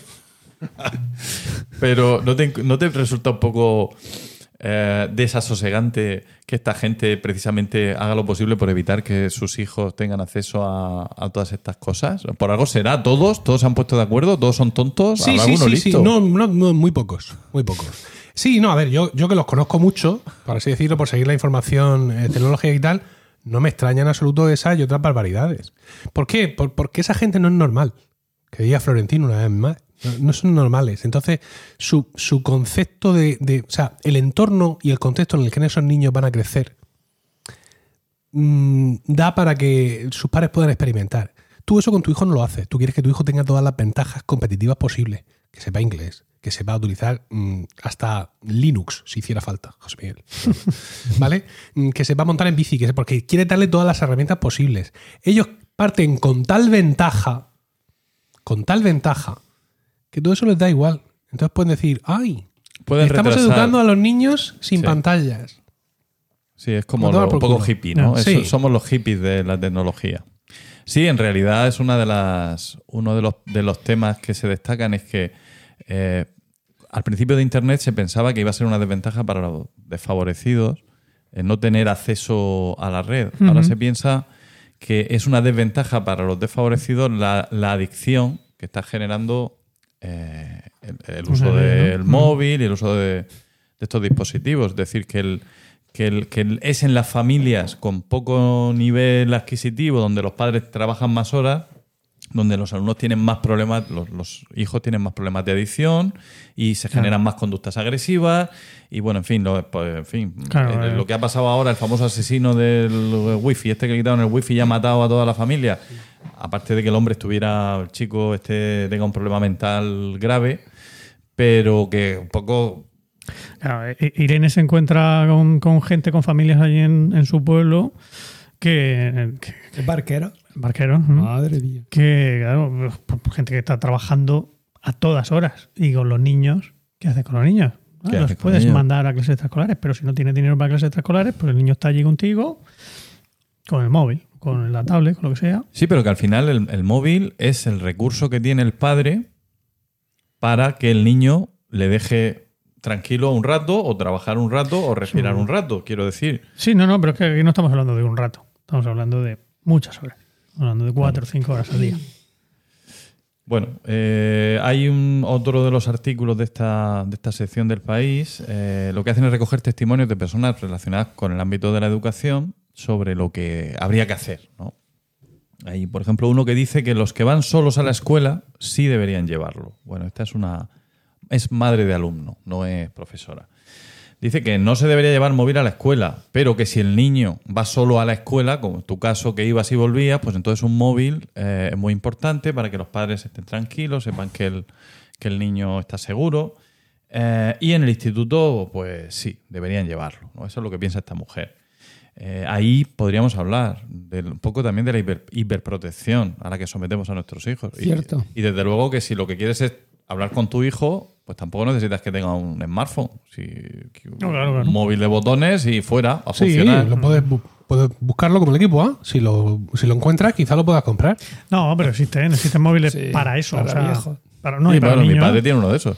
Y hay, existen unas pulseritas también que te permiten recibir llamadas. hay Sí, de hecho, mi, mi hija, dentro de sus sueños oníricos, eh, ha estado durante un Uno de tiempo. los otros. duda- efectivamente, durante un tiempo dudando si lo que ella quería, lo que supuestamente nosotros le íbamos a comprar, era un iPhone o un Apple Watch. Porque los de Apple, que son muy zorros, eh, que son ejecutivos de Silicon Valley también, Ah. hace dos o tres años sacaron eh, una versión especial del software del Apple Watch. De tal forma que eh, el Apple Watch, para los que no lo sepáis, eh, tú tienes que vincular tu Apple Watch con tu iPhone. No funciona de otra forma. El Apple Watch solo no, no hace nada. Tiene que, tiene que estar vinculado a un iPhone. Entonces dijeron los de Apple, bueno, este tema de los niños lo vamos a solucionar nosotros. Entonces tú tienes un Apple Watch, se lo pones a tu hijo y lo vinculas con tu propio iPhone, pero diciéndole que es un Apple Watch de niño. Con lo cual, eh, ese Apple Watch de niño además tiene que tener también línea telefónica y es una forma de darle al niño comunicación, conectividad y localización, pero de baja impedancia. ¿Por qué? Porque en el Apple Watch puedes hacer cosas, pero no puedes Ver vídeos de instalar. TikTok. Efectivamente, ver TikTok, ver Instagram, todo ese tipo de, de movidas. Entonces, claro, a mi hija le seducía profundamente la idea de llevar un Apple Watch. Pero, claro, tiene mucho, no tiene cámara. Que es un adolescente Paco sin cámara para hacerse fotos de morritos o con el flequillo tapándole los ojos. Esto no se puede concebir. Entonces, claro, mi hija no está en ese plan, pero ella se imagina a sí mismo en un futuro poniendo morritos y evidentemente eso tiene que quedar reflejado. Entonces, pues, aunque el Apple Watch le sigue dando mucha atención, pero ya ahora que tiene el teléfono, aunque insisto, sin línea todavía, pues ya ve que ese es el futuro, claramente. Claro. Una- un profesor de Guecho, Vizcaya, eh, propone, cree que en los centros lo que deberían hacer los alumnos es dejar el móvil en una taquilla y recogerlo al terminar la jornada. ¿no? Eh, y así, pues bueno, pues evitaríamos la distracción en clase, el copieteo, el desprecio por la ortografía, la banalidad y el acoso telefónico. Eh, el desprecio por la ortografía, por ejemplo, es un tema que evidentemente no se va a solucionar porque el alumno guarde el móvil en, en una taquilla, eso está claro. Bueno, pero es, una realidad. O sea, yo este año estoy dando clase a segundo y tercero de la ESO y, y a lo que me dedico es a corregir redacciones mm, continuamente, ortografía, ortografía, ya que vigilen las tildes, ya que... Porque no es que no sepan las normas, que se las explican, es que no sienten ninguna necesidad de aplicarlas. Ya, ¿vale? ¿Para qué? Bueno, eh, otro comenta, este es un tal Pablo Lara, presidente de Edutech, que ha intentado saber qué es Edutech y no está muy claro, pero no tiene pinta de ser una institución pública. Eso es lo único que puedo decir. Que la prohibición no ayuda a afrontar el problema y va en contra de los preceptos y valores más puros de la propia educación. Eh, cuando educamos, ayudamos a razonar, explicamos el porqué de las cosas, damos herramientas a los más jóvenes para que tomen sus propias decisiones. No les prohibimos ni negamos el conocimiento. Por ello, el camino es formar alumnos y profesores en competencia digital y en el buen uso de esta tecnología, igual que se instruye en matemáticas, lengua o historia. Precisamente a la formación en competencia es a lo que se dedica eh, Edutech. Dígamelo. No, me, me preguntaba si en tu perspectiva, o sea, por, por tu edad, por haber sido alumno y por ser profesor, ¿te suena que como sociedad hayamos pasado ya por algo como esto? Pues yo creo que no. Es decir, a- a- hablamos, de, por ejemplo, de relojes de pulsera, relojes con calculadora, calculadoras, no, no tiene el mismo calado, ¿verdad? No. En absoluto. Pero eh, porque, o sea, el, el problema de la calculadora podía ser que se usara para copiar, vamos a decir, ¿no? Eh, o que Como el facilitara. diccionario de latín en latín. eh, ¿Quién no sí, ha puesto la chuleta en el diccionario de latín? Efectivamente. ¿Quién? Eso. ¿Eh? ¿Eh? ¿Eh? Yo, por ejemplo. Ahí ¿Tú no? ¿Tú no? No Yo sí. Vamos. Yo tampoco. no. Distinguido latinista. Él me dejó su diccionario de griego que todavía no se lo he devuelto. No, pero si no, no me lo tienes que devolver. No, pero te regalé otro. me- no, lo que me regalaste fue tu tesis doctoral, tu libro de tesis doctoral a cambio. Ah, de mi diccionario de griego de Vox. De tu diccionario, de mi diccionario griego de Vox. A mí no me has regalado tu tesis doctoral. No Pero te la he porque regalado. yo le regalé un pero- diccionario. José Miguel, sí. Yo sí. Era Tengo- un libro, Tengo, el libro tengo el ese. libro, de hecho, si queréis, yo tengo unos libros de Gredo, de la editorial Gredo, donde traduje, donde publiqué la traducción y eso me quedan unos cuantos. Cuando o sea, te- me cuando queda tenga- uno. no, me quedan más. Cuando tenga mis ejemplares promocionales de podcasting, así lo Así hago yo. Y así lo puedes hacer tú. Así se llama así. Sí. Podemos hacer un intercambio. El naming. Eh, pero es que se lo propuse como título provisional pensando que, que- que era un cachondeo, pero se ha encantado. Es muy largo. ¿Eh? Es muy pero largo. es que los, Tienes que haberlo los- cortado. los títulos de esa colección son así. Ah, bueno. Claro. Es que si lo dejas solo, así lo puedes hacer tú. Parece, ya, claro, hazlo tú así, que ya yo Sí, me ya, guardo mis ya veré yo cómo lo hago, ¿no? No, es difícil recortarlo. Yo he de decir que yo sí util- hoy utilizo mucho tec- Bueno, mucho. Utilizo bastante las tecnologías de, por ejemplo. Las nuevas tecnologías. No, las tecnologías estas de, yo qué sé, pues hago muchos formularios de Google para que los críos contesten, hago muchos fichas de Lightword Sheet. Pero que pero Oh, usan el móvil para contestarlo en clase. No, no, en clase no, no, no, son en su casa. Ah, bueno. Y además les exijo, bueno, les exijo, no le digo, no seis subnormales y no lo hagáis con el. No lo hagáis con, No lo exijo. no- no lo hagáis con el móvil porque es imposible o voy a dejar la vista ahí. A co- coger mínimo una tablet, o sea, una pantalla grande, un ordenador. Es que no tengo ordenador. Una tablet, tío. No, te no lo uses con el móvil. ahí no vas a fracasar estrepitosamente con el móvil. Pero lo hacen con el móvil. Son Porque- así de sí, pero tontos. es que no, porque es que es lo que tienen. Ya no hay ordenadores en las casas. ¿Para Pues qué? deberían de tenerlo. Ya, pero es que. Bueno, ahora hay un plan de la consejería que va a dotar con un ordenador por alumno a todos los centros educativos públicos y ¿Y concertados. profesores de la- también o ¿Qué profesores? consejería? La, la consejería. La- pero la, la, nuestra. La Campuzano. la de la, Con la consejera nuestra que va a, morir, va a morir matando.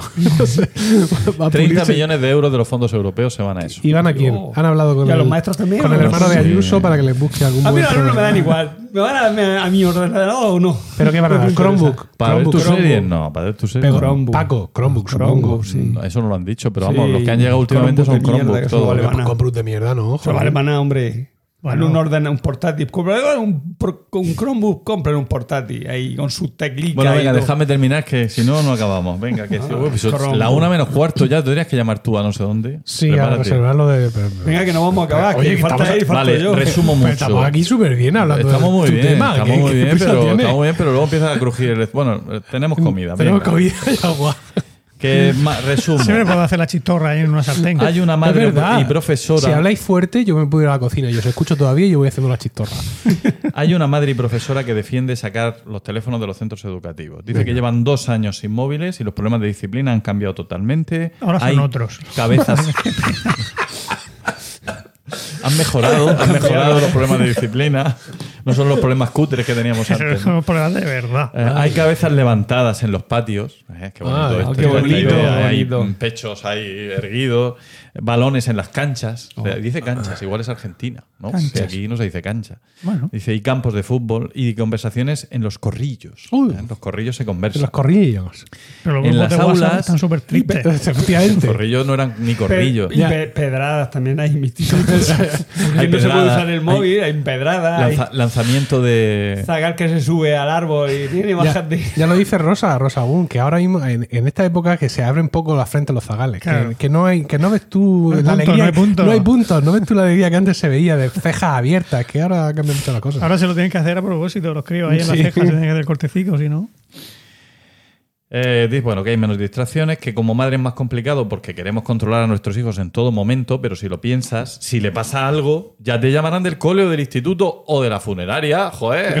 que tampoco- que al final te vas a enterar. Bueno, no, pero yo, mm, eh, lo que dice esta mujer me parece en general sensato. Sí, a mí también. Lo malo viene andando y lo bueno cojeando, ¿no? ¿Cómo era aquello? Eso lo dice mucho mi padre. Y luego está el otro, el profesor, eh, profesora en este caso, Pero que dice porque cojo. Claro. Ah, Entonces era al revés. Lo malo viene andando y lo bueno cojeando. claro, claro. Ah, será al revés, dice. Porque será claro. al revés. No, hombre, arrima el asco a su sardina. Claro, claro.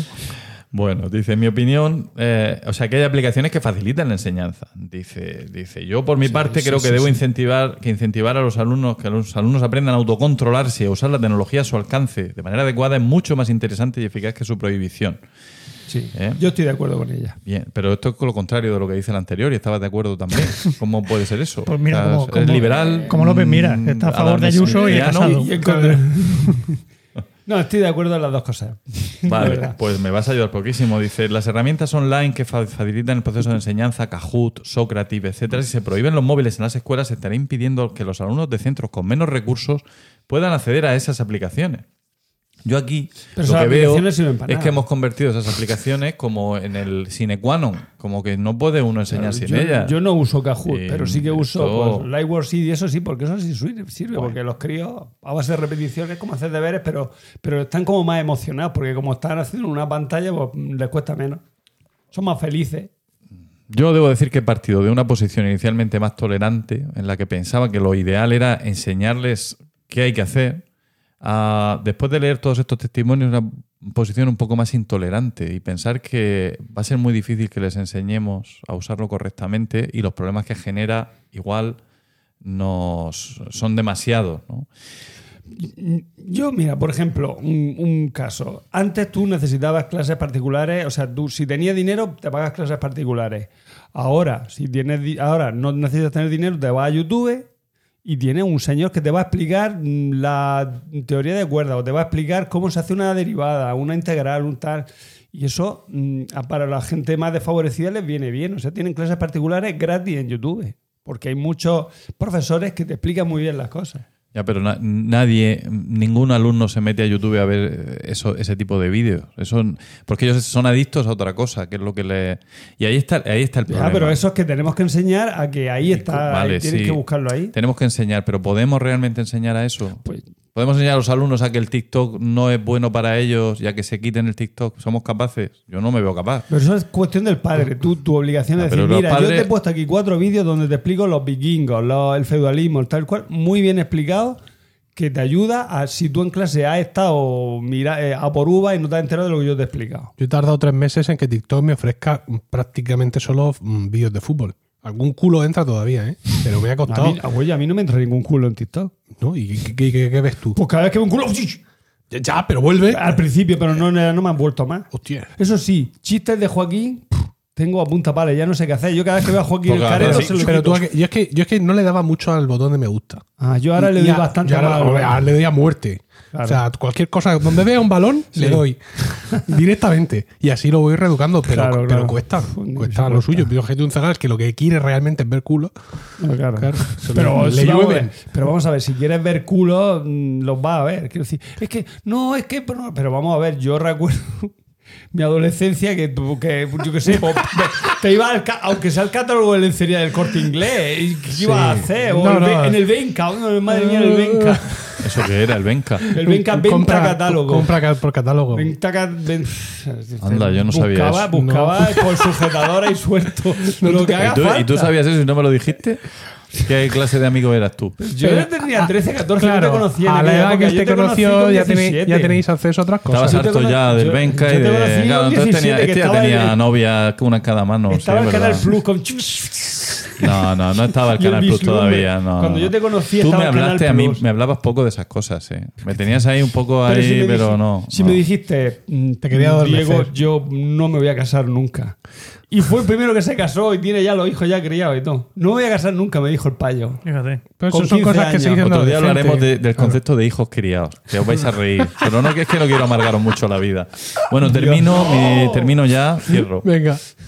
La escuela debe estar integrada en la sociedad, dicen, Sí. pero también debe ayudar a prevenir las adicciones. Prohibir los móviles es ir contra la sociedad. El móvil está en todas partes, nos tiene a todos a su merced. Prohibirlo solo hará que el instituto sea más cárcel todavía. Es que así. Pero al mismo tiempo será más seguro, manda un mensaje claro contra las adicciones. Yo no sé, la verdad es que no lo sé. Eh, eh, en fin, no sé si crear una encuesta y que nuestros seguidores de Discord Yo pienso que esto, es esto, una es, muy, herramienta. es muy complejo como para, Claro. como para poner una encuesta, aunque sea con. O sea, sí o no. O sea, es que eh, es, un, es un tema muy, muy complicado y hasta tal punto que, evidentemente, no hay una solución clara. Es decir, no hay ejemplos, no hay un centro en Oklahoma donde hayan dado con la clave y a partir de ahí copiamos todos. ¿no? Family Link. La solución es Family Link. Link. Tú controlar, claro, controlar al crío lo que está viendo, lo que no está Claro, viendo te- y cortarle el pienso cuando hay que cortarse. Yo tengo en- en- con dispositivos de, de Apple tiempo de uso y entonces, pues por mucho que yo le dé a mi hija su iPhone y todo eso, mi hija no se puede instalar Instagram Claro. porque necesita que yo dé permiso. Claro, pero yo creo que si habiendo padres que se preocupan, los problemas se reducen mucho. Claro, pero, Es que pero en, efectivamente- en esto y en todo. Es que efectivamente eh, yo pienso que esto, la responsabilidad principal está en la familia. Entonces, ¿qué debe hacer el centro? Claro. Buena pregunta. Pues el centro Nada. Mira, Pero, que, la- pero lo que no, que no puede ser es que la familia lo delegue O completamente. sea, lo que no puede ser es que el centro pretenda solucionar los problemas que genera y se generan dentro de la familia. Es que Claro. eso es a lo que nos vamos. Si su hijo que- tiene una adicción y a mí me está generando problemas como centro educativo, pues vamos a tener que cortar de raíz porque es malo para el niño y malo para el centro. A ver, el centro tiene que, que arreglar sus problemas. ¿Qué es? Que el niño preste atención en clase y no esté con el móvil. Por eso el móvil está prohibido en clase. Y, Sí, que, pero- el, y que el niño no ponga, se ponga a hacer fotos, como a mí me han hecho, o grabaciones de vídeo en clase, de en, ¿cómo se llama aquello? Snapchat. De, en, en ¿No mi clase. de gato o algo? No, creo que no, pero se ponga ahí a hacer un Snapchat en clase porque eso pues, no está bien. Claro. Entonces, eso es lo que tiene que prohibir el centro. y los padres bueno. tienen que prohibir. esperamos ahí en, vuestro, en nuestro canal de Discord, si queréis podemos hablar de- del tema, pero Correcto. esto- seguramente hay muchas opiniones muy controvertidas, experiencias personales como padres, como profesores, y desgraciadamente pues no hay una respuesta clara, aunque está muy bien abrir este debate. Pues nada, ya estaría. Muchas gracias. Muchas gracias, Ahí Paco. lo dejas. Ah, le toca a José Miguel, sí, ¿verdad? ¿Verdad? ¿Estás listo? ¿Estás preparado? Ah, sí, ¿Estás- sí, sí. Venga, pues vamos con la música.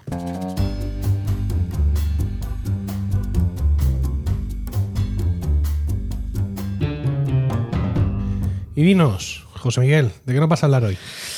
Pues mi historia de hoy comienza. Cuño. No quiero que lea el título, digo, sí. Creo que sea. Le voy a entrar enseguida. Su Oye, libreta oye. roja. ¿No lo has leído ya? No, no veo. Ahí está, ahí Ah, está.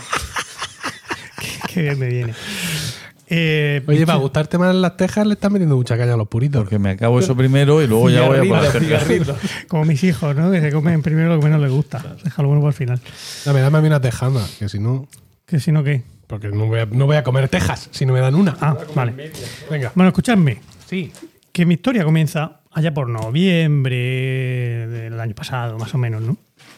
Que el- la época de, de las cartas a los Reyes Magos, a Papá Noel, todo esto. Pues por aquella época, mi hija, mi hija Inés, escribió su, su carta, su carta a Papá Noel. No me acuerdo exactamente cuándo fue, pero en fin, semanas antes de Navidad.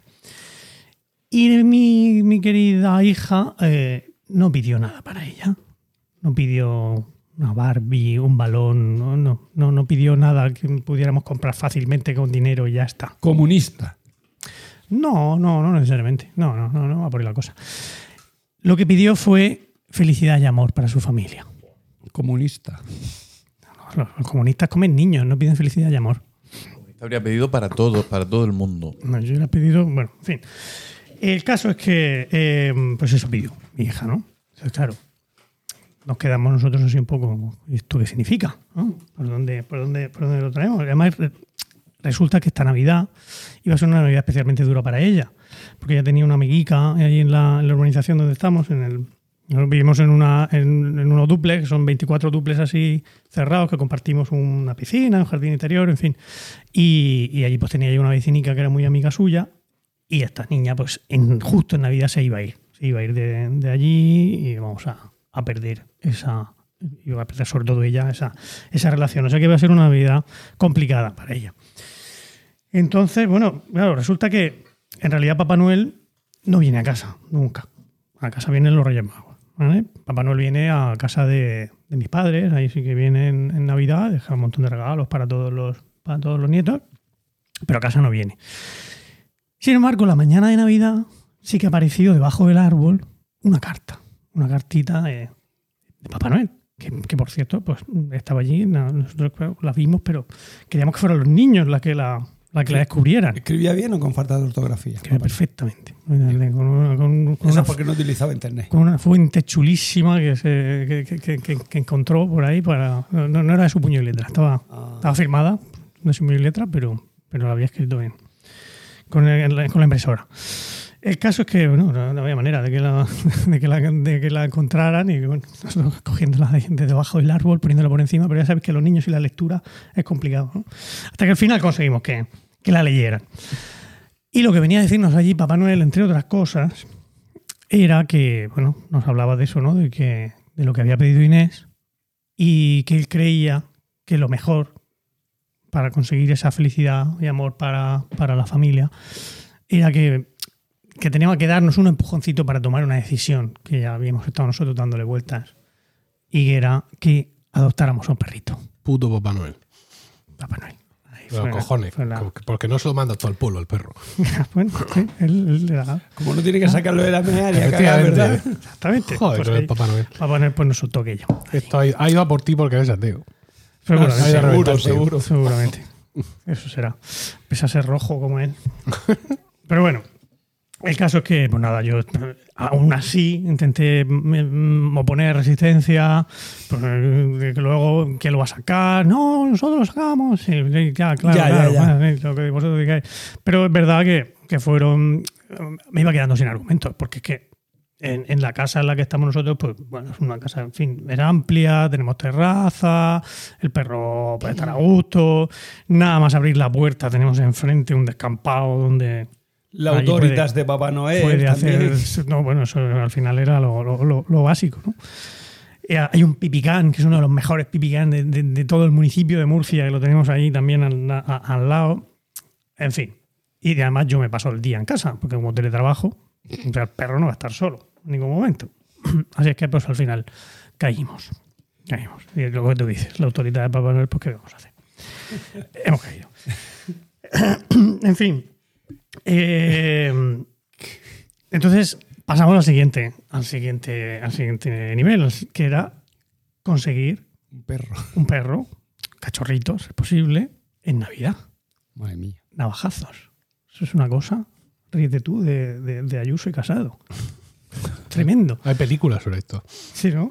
Sí, pues, pues efectivamente. Eh, Claro, nosotros no queríamos comprarlo, ¿no? No queríamos, que por cierto, bueno, ahora hablaré también de la ley de Vale, protección de los vale animales, que lo van a. No, no, es que lo van a prohibir. La venta de animales, bueno, en tiendas. Ah, Bueno, lo- luego lo haremos de eso. ¿Dónde los, dónde los puedes comprar? Luego hablamos Si luego no lo puedes. Eso lo prohibieron en. Cataluña ya, ¿no? Fue Luego eso. explico. Bueno, Luego entro, luego entro. Llama a mi mujer que ha hecho la tesis de eso. Déjame en, en- en- en el orden, por favor. Eh, entonces, nuestra primera opción fue ir al centro de zoonosis del ayuntamiento. Ah, hay un centro de, de- donde tiene la, la- la perrera municipal, eh, para, para entendernos. Y allá que fuimos, nos presentamos allí un día y, claro, nos dijo el tío, Aquí solo mandamos. pringaos. Te estoy esperando yo a ti, ¿no? No, no, que va, que va, no. Efectivamente, allí tienen sus cachorritos, pero hay navajazos por ellos. ¿Por qué? Porque a ellos les llegan los, los cachorritos, por los medios que sean, llegan allí y ellos lo, lo- lo primero que hacen es, lo- los tienen que, los mantienen hasta que tienen tres meses, ¿vale? Porque es la edad más adecuada, tal y cual, y porque además los van vacunando, desparasitando, les ponen su chip, te lo dejan ya con el lacito, que todo eso cuesta una pasta. El dinero que te va, que va soltando. Entonces, claro, la gente quiere a esos cachorritos, como, entre otras cosas, porque, porque le salen gratis. ¿no? Tú no pagas nada absolutamente en el, en el centro de zoonosis. No me parece bien, pues se podría pagar. Bueno, pero funciona así. No, la gente no, no paga. Entonces, ¿qué es lo que hacen? Ellos reciben al cachorrito, la gente va allí y dice, ¡ay, qué monada! Y te dicen, pues este cachorrito va a estar listo el día 14 de enero.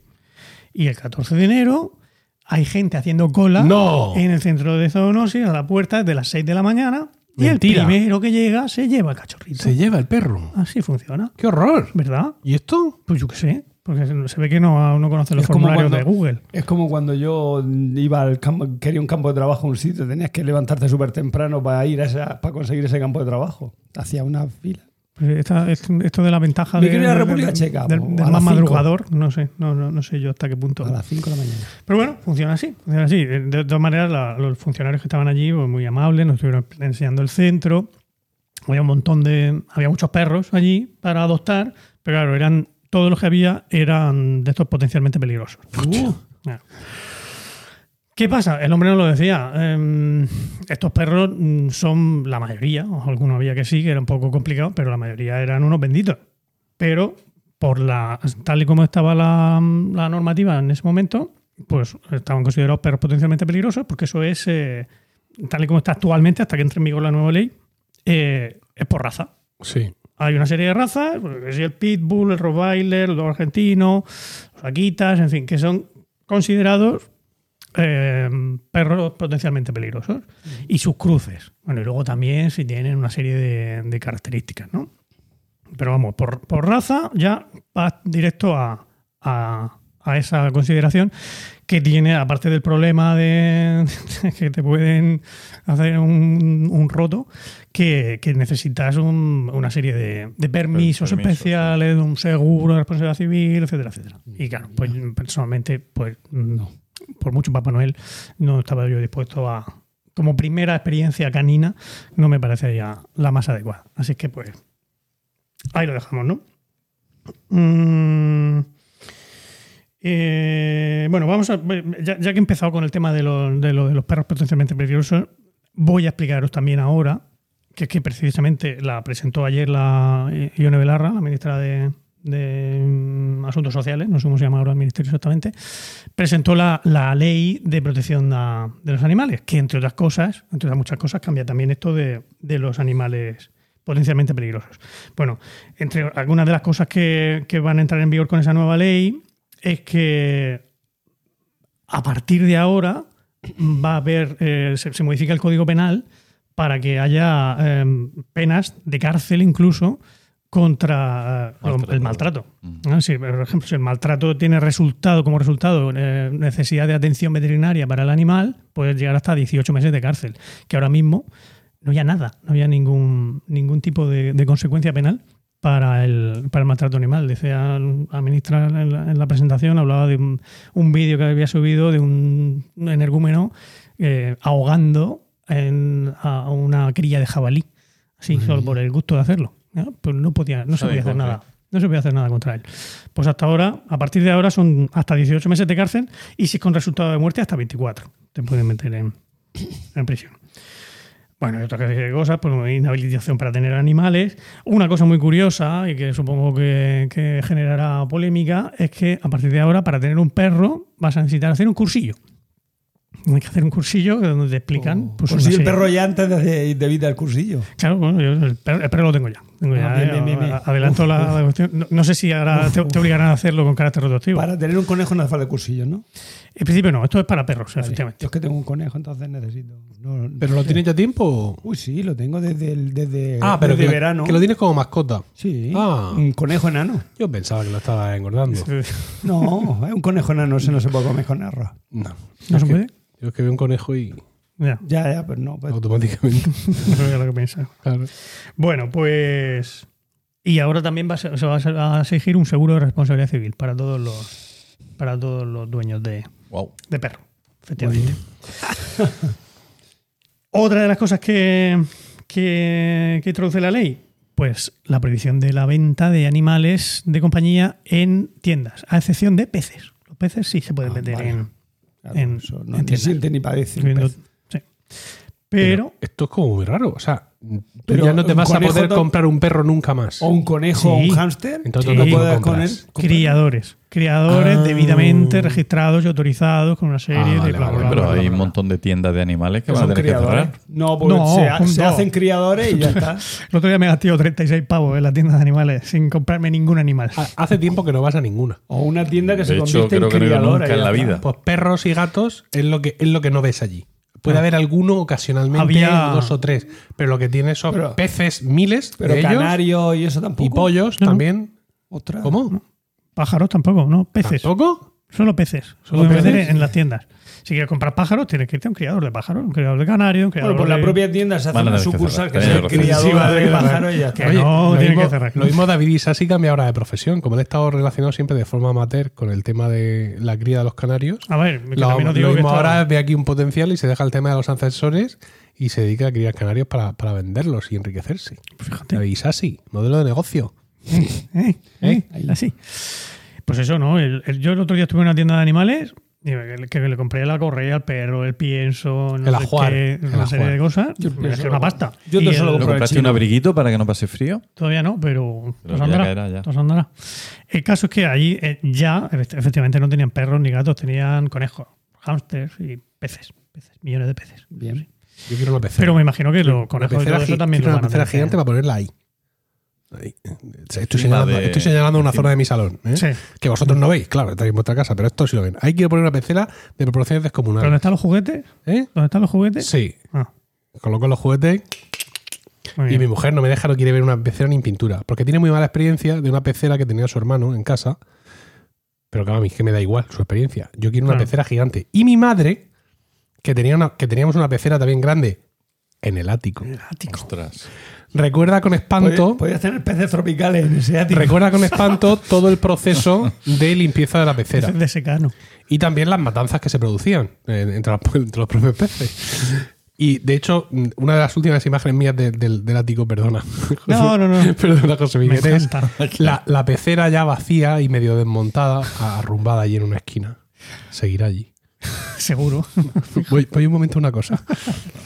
Bueno, pues que yo En quiero fin. peces. Lo digo mil veces. Muy bien. En fin, bueno. Eh, pues eso. El, mm, y otro tema muy importante de la ley es que elimina completamente la definición de perros potencialmente peligrosos. Ya no hay ningún perro potencialmente peligroso. Hay animales potencialmente peligrosos. Ah, Son el resto. O sea, los, peces, los perros no pueden ser potencialmente peligrosos. Pero eh, animales, mm, ¿cómo dices? Un león. No dices exactamente, sí. Es silvestre. ¿eh? Animales silvestres que puedan ser. que puedan- no, ahora es silvestre. Silvestre. No, no. Que puedan, bueno, pues una serie. de- no me interesan. A mí lo que me interesa hoy son los perros. ¿no? Ahí estamos. Y los perros no ya han dejado de ser potencialmente peligrosos. Qué bien. Fuera. Pero, Oh, pero, oh, pero. ¿qué va a haber? ¿Qué va a haber ahora? Ahora, por lo visto, va a tener que pasar un, eh, un examen de sociabilidad. el perro. Todos los perros. muy sí. bien. Ya. ¿Eh? Con un veterinario, ¿no? que, que te diga si tu perro eh, si tu perro va a necesitar algún tipo de manejo especial. Ya. Pues ya como, no. como cuñado digo Sí. que muchas veces los, los episodios que escuchamos lamentables de, de ataques de perros no son de perros que han sido unos hijos de puta toda su vida, sino Ya. de perros que de pronto se les cruza el, el- el cable, Como le pasó a tu Merlin. como le pasó al perro de mis padres, Mm. Ya. que fue, que fue atacado, no es que el perro de mis padres se volvía loco, sino Ya, ya, que ya. un perro más grande que lo conocía de sobra y habían visto mil veces, de pronto lo vio y se fue para él, lo cogió con la boca y lo partió en dos. Mm. Pues no lo sé. Y era un perro estupendo, el, el- el asesino, quiero decir. Claro, pero ese perro tampoco había pasado un examen de sociabilidad. A lo mejor un experto veterinario hubiera detectado Pues no sé yo. su. Pero bueno, en fin. Pero lo que también es verdad es que. pues, Doctores tú, tiene el ministerio. También, eh, un- una quita, por ejemplo, pues, normalmente son unos perros encantadores. Son eh, considerados actualmente como potencialmente peligrosos pues porque tienen unas características físicas que te pueden arrancar un brazo. son- presa, son Mi, presa, suegro, mi suegro Supongo, sí. tenía un boxer que ha fallecido hace, hace poco. Y él salía a pasearse con el boxer por allí por los carriles de la huerta. Y eh, en ocasiones a la gente le llamaba la atención. Es que ese perro tendría que ir con un bozal. Entonces mi, mi, mi suegro sacaba el bastón, porque él iba, iba con un bastón andando, pero por, por, por comodidad, no por necesidad. Entonces levantaba el bastón y pensaréis, para agredir al... No, llevaba el Real Decreto escrito en el, en el bastón. Entonces señalaba, según el Real Decreto, tata, le señalaba ahí en el bastón, este perro en concreto, por su eslora, su peso y no sé cuánto, no tiene por qué llevar bozal. Y continuaba su paseo. Ah, mira. Fíjate. Qué gusto. Ahora hay que comprarle otro bastón. No es mi suegro. Claro. Pero sí. ese, ya, ese ya no le vale. Ese no me vale. Que de perro. El decreto. No, Por la ley. La ley. La ley ha cambiado. Ah, la ley. Claro. claro.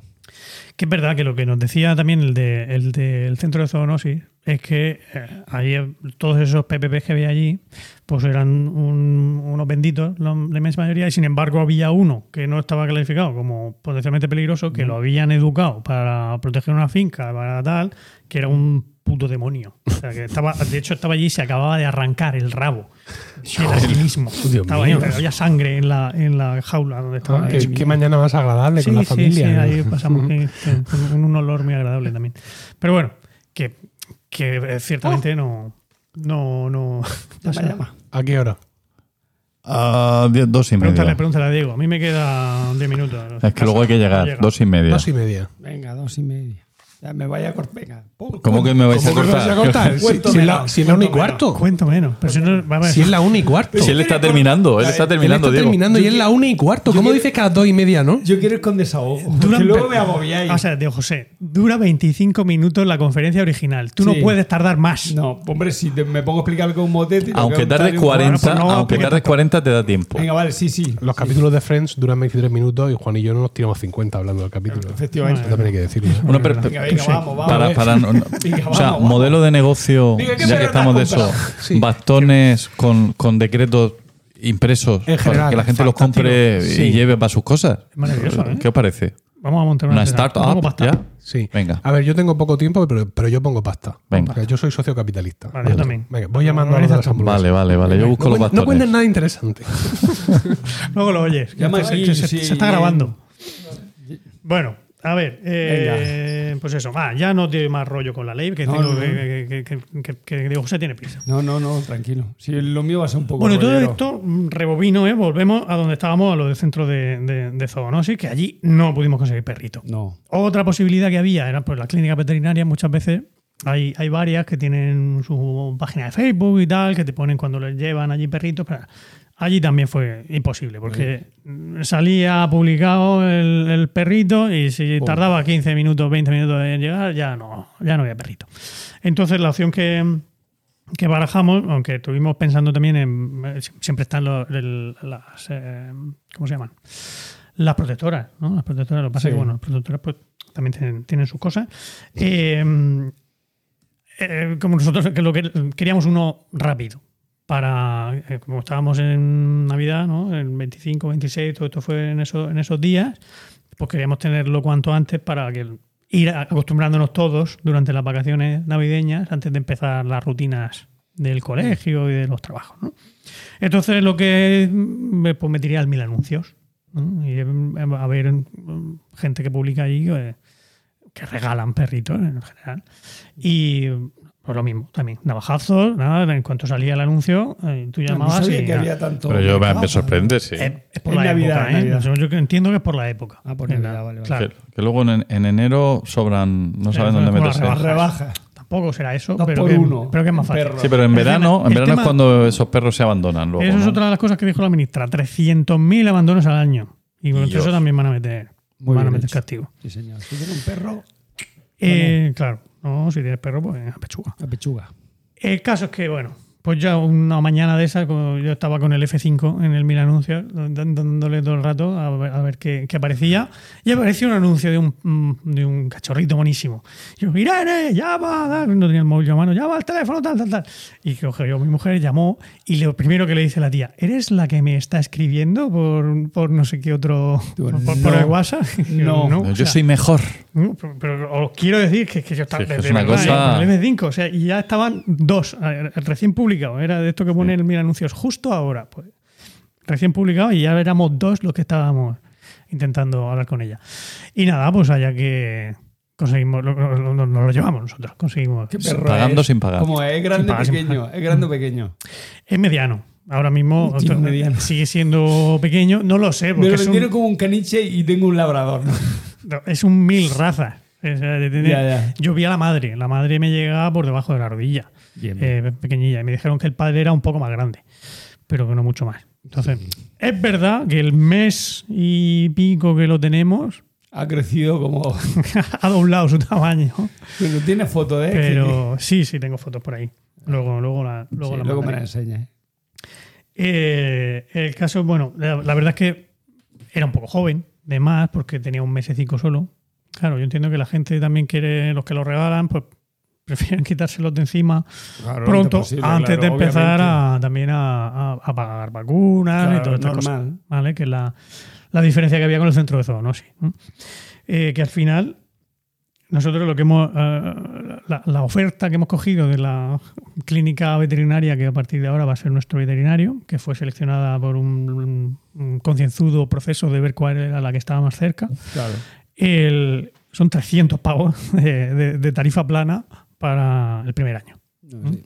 El primer año te, te lo venden así y ya el primer año pues, al final te sale rentable. Luego los, los siguientes pues ya no hace falta, pero ahí entran todas las vacunas, desparasitaciones, incluso un baño, creo que el primer baño, en fin, una serie de cosas. Y descuentos en el, en el resto de cosas. Aunque moñino tienes que comprar. Camoñino, Aunque moñino está en la carretera de Alicante. Ah, bueno, sale bien de precio. ya hablaremos, ya, ya- ya me cuentas luego. Y digo que era también demasiado joven porque por lo visto en esos meses el, el cachorro, en los primeros tres meses, el cachorro es donde aprende también a socializar, ¿no? Porque la madre le enseña cuando está mordiendo demasiado fuerte, ¿no? Le suelta su estufío, los, los hermanicos también le eh, aprenden a...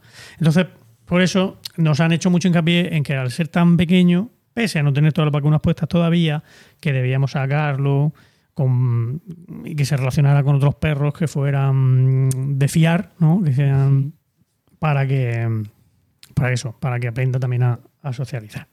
¿Le puedes dar con la zapatilla cuando, cuando se hace pipí o, o eso la administra y, no- y yo Eso ya no se lleva. está prohibido? No, era lo de ponerle el morro en el, en el pipí. ¿No se hacía eso? vale. Cuando Sí, se había orinado se le ponía nada, el morro. Eso ya no se lleva tampoco. Maltrato. Pero no- 20 no- meses de La cárcel. que está no- el del perro no, no, Pero no, por maneja el. eso ahora. No por, no por el. No, no por el ministerio, sino por YouTube. ¿eh? Todos los creadores de perros que Sí. en YouTube te dicen que, nah, que eso no sirve para nada, que estamos con los premios. Ahora con los premios. Cuando hace pipí fuera, pues premio. Un, Muy bien. Un trocito de jamón york. Yo he visto al perro este.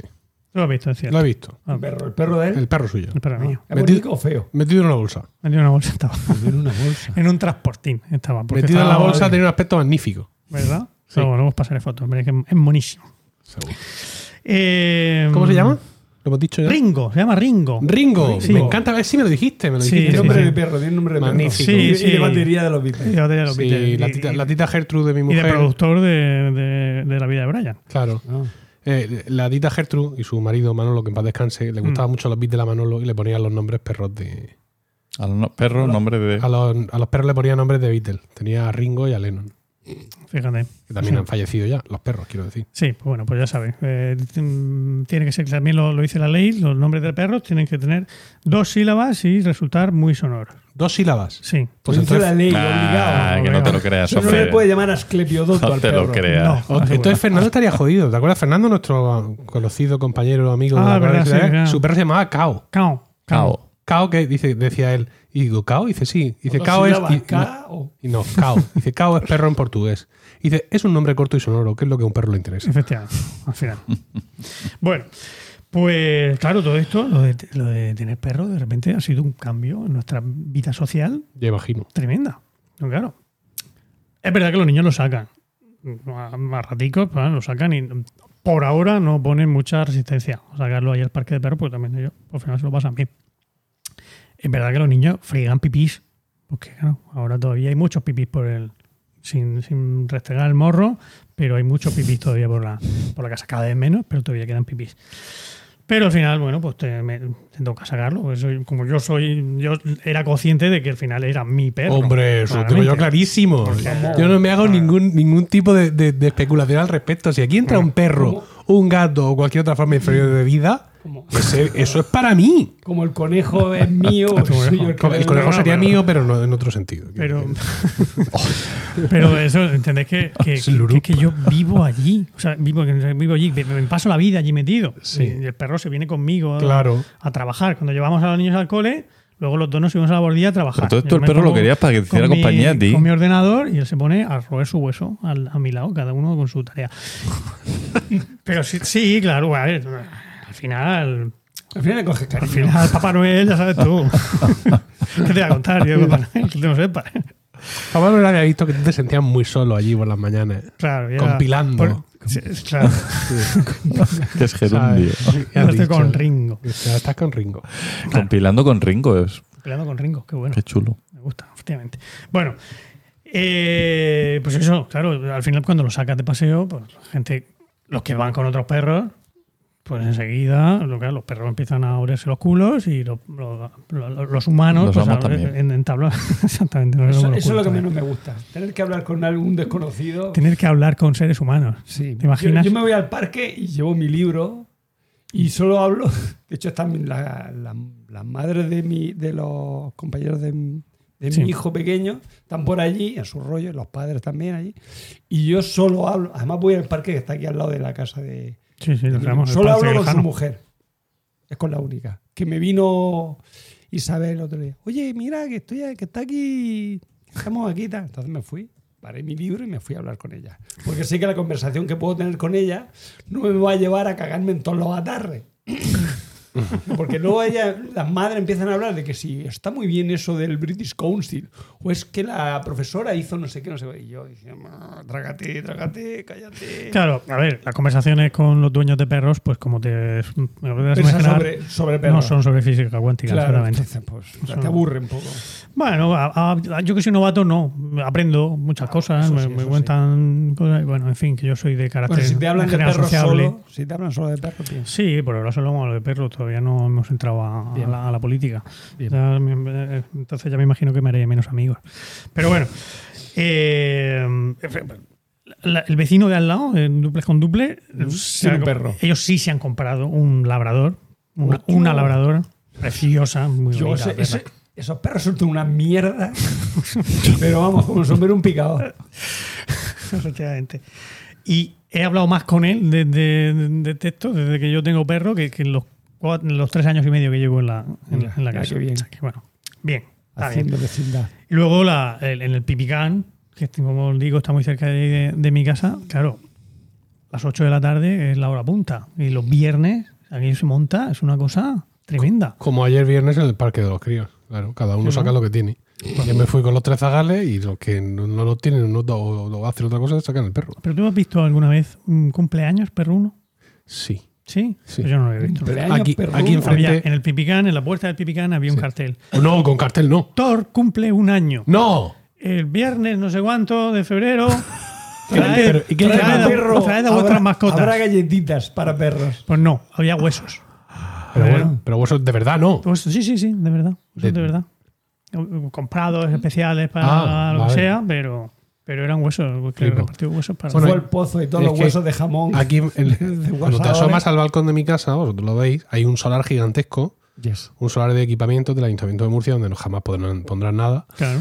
Y ahí, claro, los perros eh, campan por sus respetos. Y ahí se junta un perrerío espectacular. Una. Entonces ahí hemos visto de todo. Pues sí, pues sí, pues el otro día fue el cumpleaños de Thor, no, no pudimos ir, pero. ¿Y este Thor eh, era con H o sin H? Ay, pues no lo sé. Ah, pues Eh, esto habría que mirarlo. De hecho, hay dos Thor. Hablan de Thor el no sé qué y Thor el no sé cuánto. Eh, Sí. Thor el, Ponga- el del tractor, el destructor y Thor el... ponga aquí su raza. En fin, bueno. Y lo último que os quería comentar sobre el perrito, para no alargarme más y que Diego nos pueda ah, solazar con su, con su Prosapia. intervención. Se está poniendo las gafas, Diego. Ya Es- uh, no, pero todavía queda va mejando sus folios.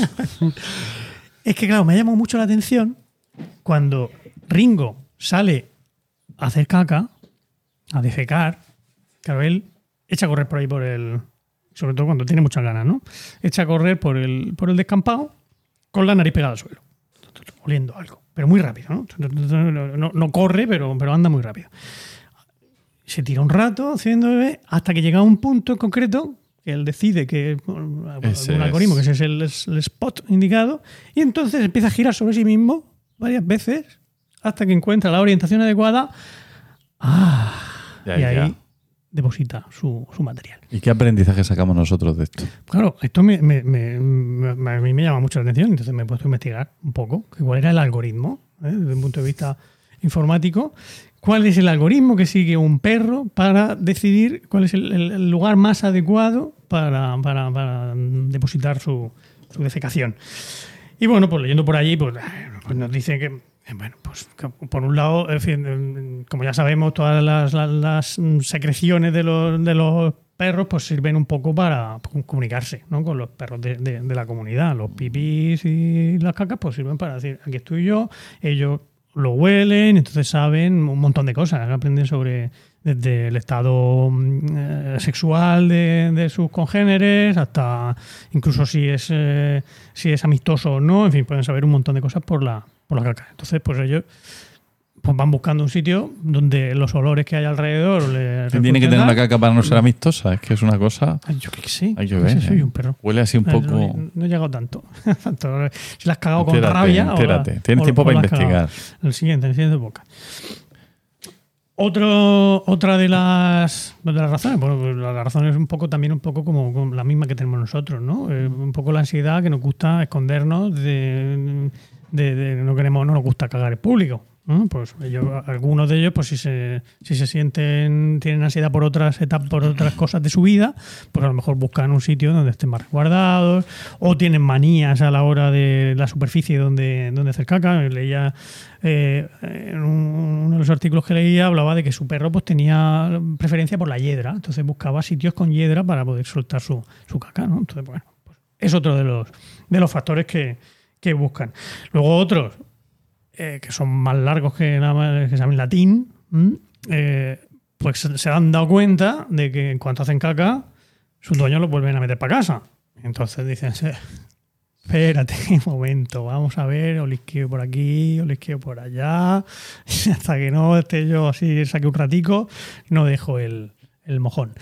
Y, y luego, la última, quizá más sorprendente, yo no la conocía, quizá vosotros sí, es que tienden, eh, están eh, condicionados por los polos magnéticos terrestres. ¿Vale?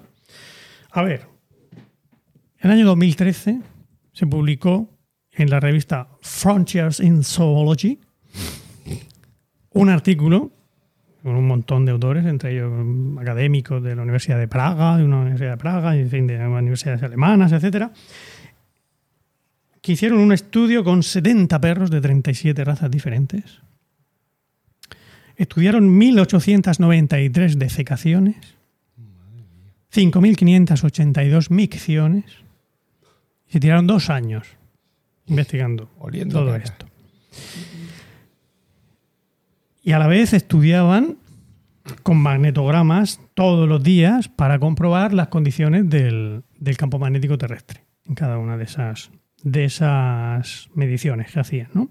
Eh, haciendo especial hincapié en la declinación relativa del campo magnético. La declinación magnética es la diferencia, de José, un poco de ciencia, la diferencia entre el norte magnético y el norte geográfico. ¿Vale? Que- Mira aquí, Sí, mira aquí. como, lo hace a tu, Aquí, como lo aquí, hace a tu aquí. alumno. Y también tenían en cuenta los cambios en la intensidad del campo magnético.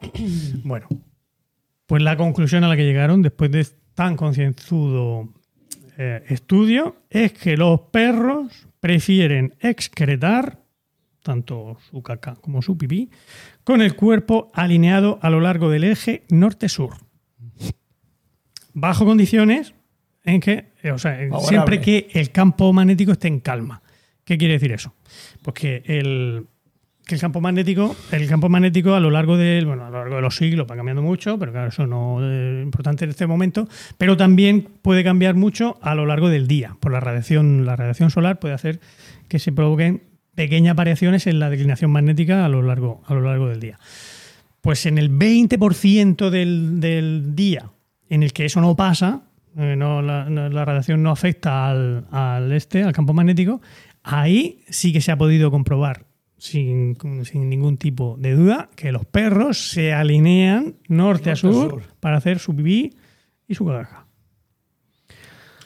¿Es esta la cima de nuestro podcasting ahora mismo? Creo, Yo creo, hemos que llegado. sí. Yo ahora mismo ya, después de esto, yo ya no sé qué más contar. si esto nos sorprende, yo ya lo dejo. O sea, cabeza mirando al norte y culo mirando al No sur. necesariamente, O puede ser al revés. también. Este es el tipo de contenido sí, por el que sí. que cobrar. Es el eje norte-sur. Bueno, oye, y después de leer esto yo me he fijado. Hombre, yo no voy a dejar de mirar a los perros ahora a partir Y de este momento. lo hace. Lo hace sobre todo el pipí, más que la caca. El tío sale y se pone mirando para el Mirtea, que está claramente al norte. Siempre lo hace, lo hace igual. Lo hace igual. Muy interesante. Cuando tenga un perro lo llamaré brújula, por ejemplo. Puede ser una. Oye, una manera de, de Brújulo, saber para dónde está el norte, te lleva el perro y para donde cague, Efectivamente. ya lo tiene. A ver, coñas aparte, es verdad que eh, en, en otros mamíferos se ha, se ha comprobado que tienen sensi- sensibilidad magnética. Y, y bueno, también de to- de todo es conocido la capacidad de los perros para volver a su casa. Porque tienen, saben- tienen capacidad para, para orientarse. O sea que Sí, sí. ahí está. Espectacular. Pelonante. Y que es muy bonito, mi perro. Eso sí. Es un amor. Estoy muy contento. Ringo. Muy bien. Muy bien, muy bien. Hala, ya está. Hala, Muy bien. estupendo. Tírale, Diego. A ver cómo levantas esto, ¿eh? Digo, José. Imposible. Yo no porque sé, Con lo, con lo que traigo va a no ser sé qué coño imposible. nos vas a contar, Pero... pero Un rollo como, como, como, como la tapa un piano. vamos a, vamos a enumerar los folios. Uno, dos, tres, cuatro, cinco. Salvo el Van a- quinto, van a enumerar, salvo el quinto van a doble, a doble cara. Quítale, ma- quítale dos. al azar. manuscritos. Quítale dos al azar. Venga. Manuscritos. bueno, a muy- ver. muy rápido, muy Eh, rápido. un momento. no, no, os No, actualizo, os actualizo. tiempo. 1 y 35. En la hamburguesería uh, no las tienen todas consigo. Nos han dicho que a las dos y media en terraza y exentos de toldo.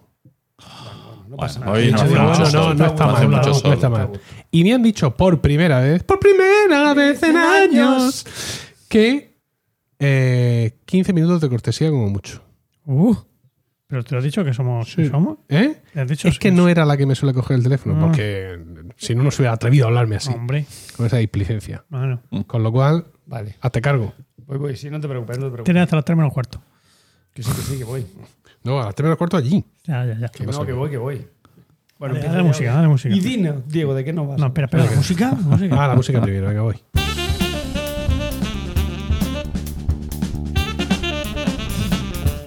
Y dinos, Diego, ¿de qué nos vas a hablar hoy? Pues voy a hablar de gracias y desgracias de un, de un músico medieval. ¡No! Sí. bueno, eh, os voy a hacer, digamos, como, una, mm, como un extracto de una conferencia que hay en YouTube de un Deja famoso teja solo. musicólogo medievalista que es Juan Carlos Asensio.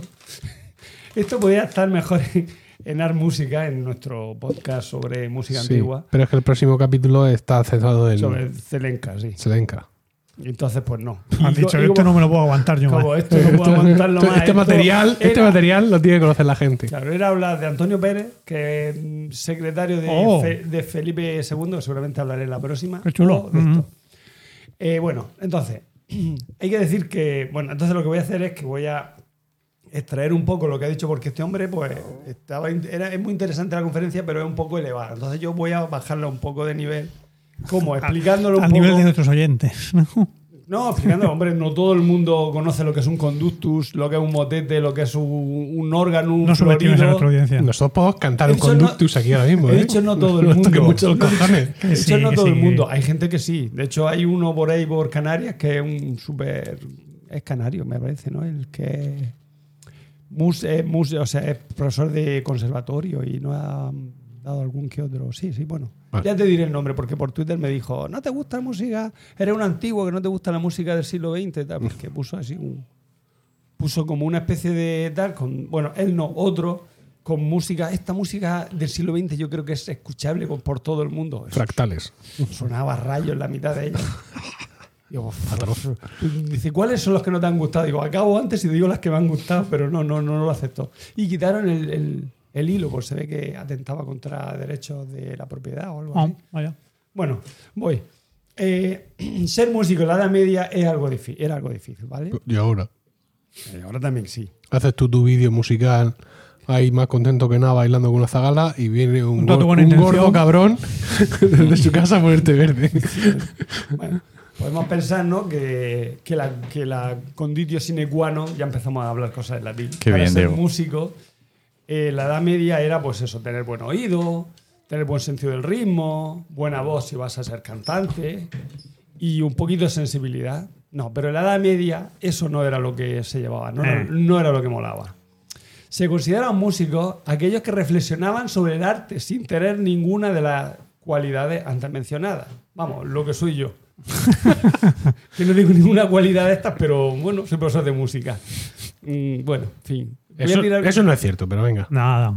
¿Que no es profesor de música? No, sí, Ah, pero que no, que no tenga cualidades musicales. Hombre, Os tengo que recordar lo de mi, mi corchea cantando. Venga, vamos. Bueno, eh, se, se podía, o sea, se podía tener un oído enfrente del otro, que no es mi caso, eh, también lo digo. eh, puedo- canto bastante bien. Eh, me refiero mm, entonando, no la, Muy bien, Diego, sí. la- lo que es el timbre ya es otra cosa, pero cantar, canta bien. Eh, o bien tañer los instrumentos, como dice el propio Juan, Juan Carlos Asensio, tañer los instrumentos de, de manera evangélica, o sea, que, una, que tu mano derecha no sepa lo que hace la izquierda.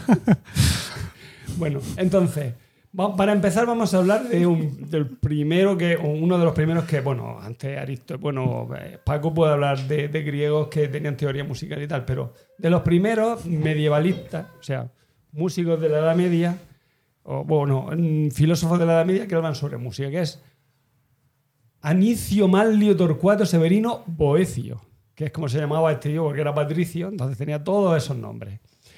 Este hombre murió, bueno, vamos primero a hacer una pequeña Ya ha muerto. este hombre murió. Este hombre murió. Vamos a hacer una pequeña semblanza. De su Eh, muerte. Murió el 524 tras defender en Verona ante el mismísimo Teodorico, recordamos, el que entró a sangre, o sea, el que quitó a Rómulo Augusto de- del poder, ¿vale? No hace ni falta ni recordarlo esto.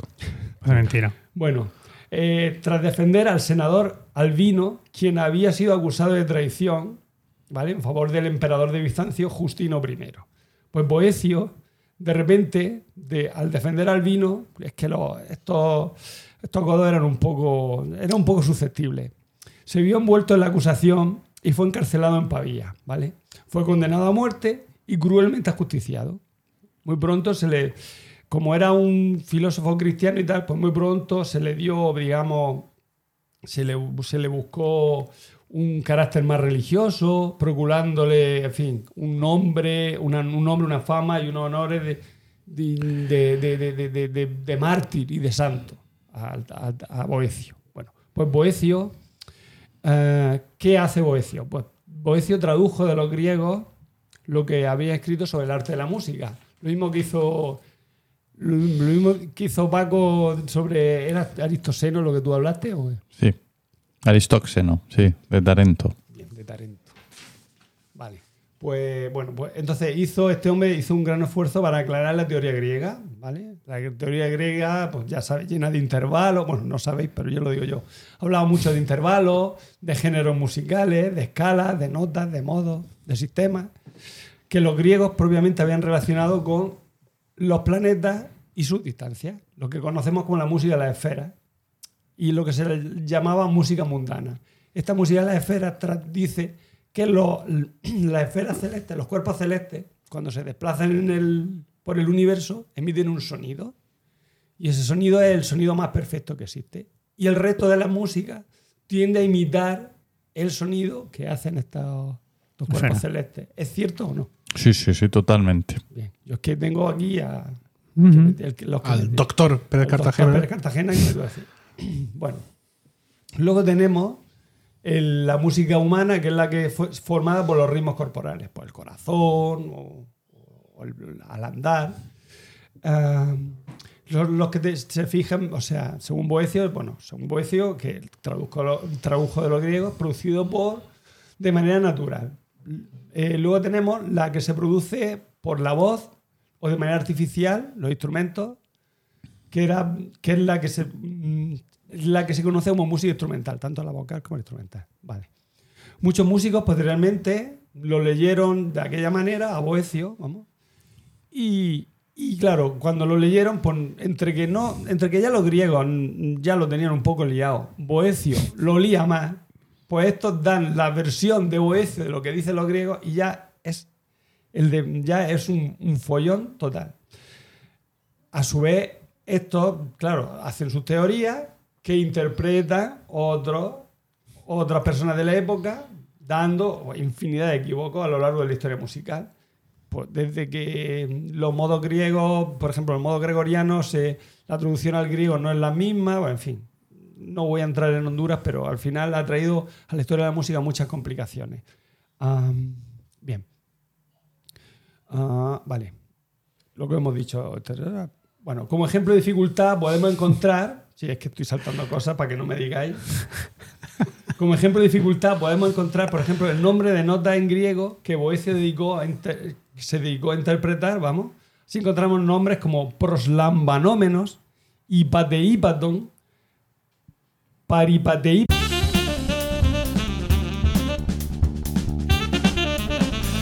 A ver, hemos tenido un problema técnico, eh, un problema de alimentación eléctrica con la Rodecaster Pro, porque estaba conectada a una batería y por lo que sea, no sé, ha consumido hoy más, hemos hablado más, con más intensidad. Seguramente. Esto que sí. funciona así.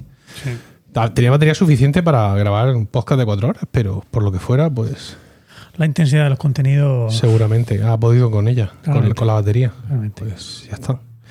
Entonces, pues eh, Diego estaba a mitad de decir unas cosas y va a continuar con ellas. a, mi- a mitad de los nombres que- de notas griegas, que son la pena, pero voy otra vez, allá voy. A ver, estaba diciendo que Boecio eh, que dedicó- se dedicó a interpretar, ¿vale? Nombres como, como eh, griegos, de, como proslambanómenos, hipateípaton, paripatejípaton, ligatejípaton y hipateme- hipatemeson. Ahora lo he dicho bien, ¿eh? Sí, No muy bien. como la otra muy vez. bien. Qué gusto. Simplemente para designar la, si, do, re, mi, re, do, si, la. Que es con lo que vocalizamos en los coros, básicamente. Claro, ellos decían, hípate, hípate, meso. Pero se hipati, hipati. No podía ser. Imposible, imposible. En época carolingia, los verdaderos músicos, o sea, los que se.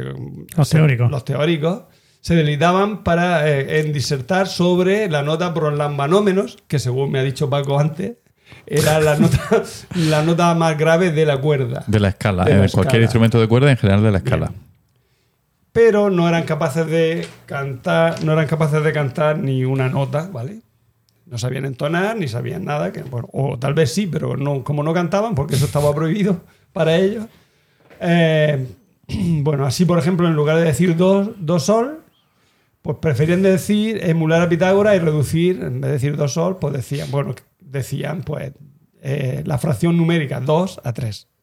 Así aparece la distribución, bueno, así va a aparecer, como hemos dicho, la distinción entre los musicus y el cantor. El musicus es el musicalmente sordo, pero que conoce las reglas que gobiernan los sonidos. Es experto en Pitágoras, en Claudio Ptolomeo, en Aristoseno, en Cleónida y en Boecio.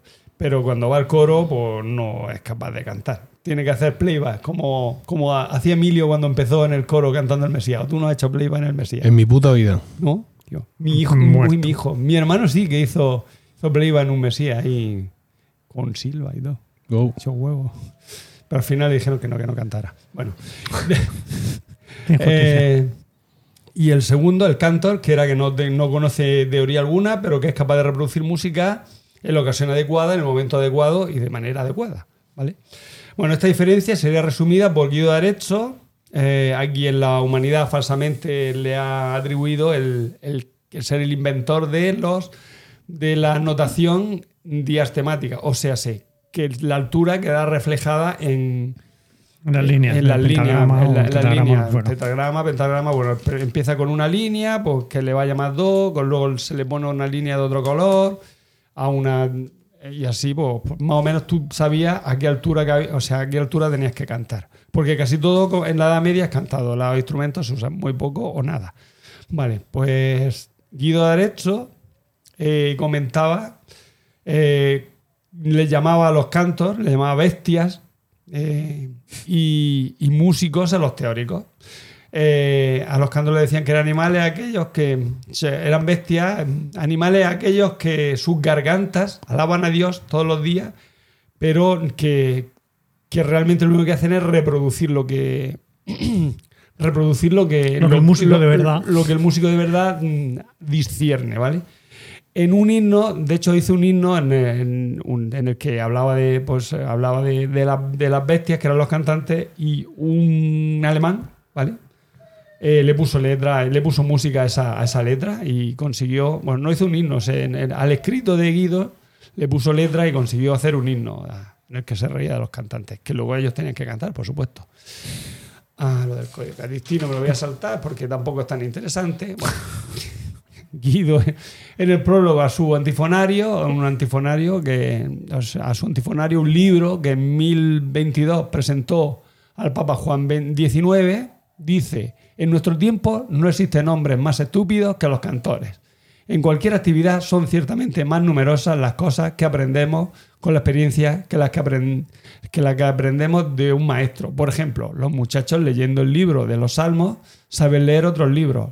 Los rústicos comprenden la ciencia de la agricultura, sea para po- pa- podar una viña, plantar un árbol o cuidar un asno, haciéndolo sin duda y cada vez mejor.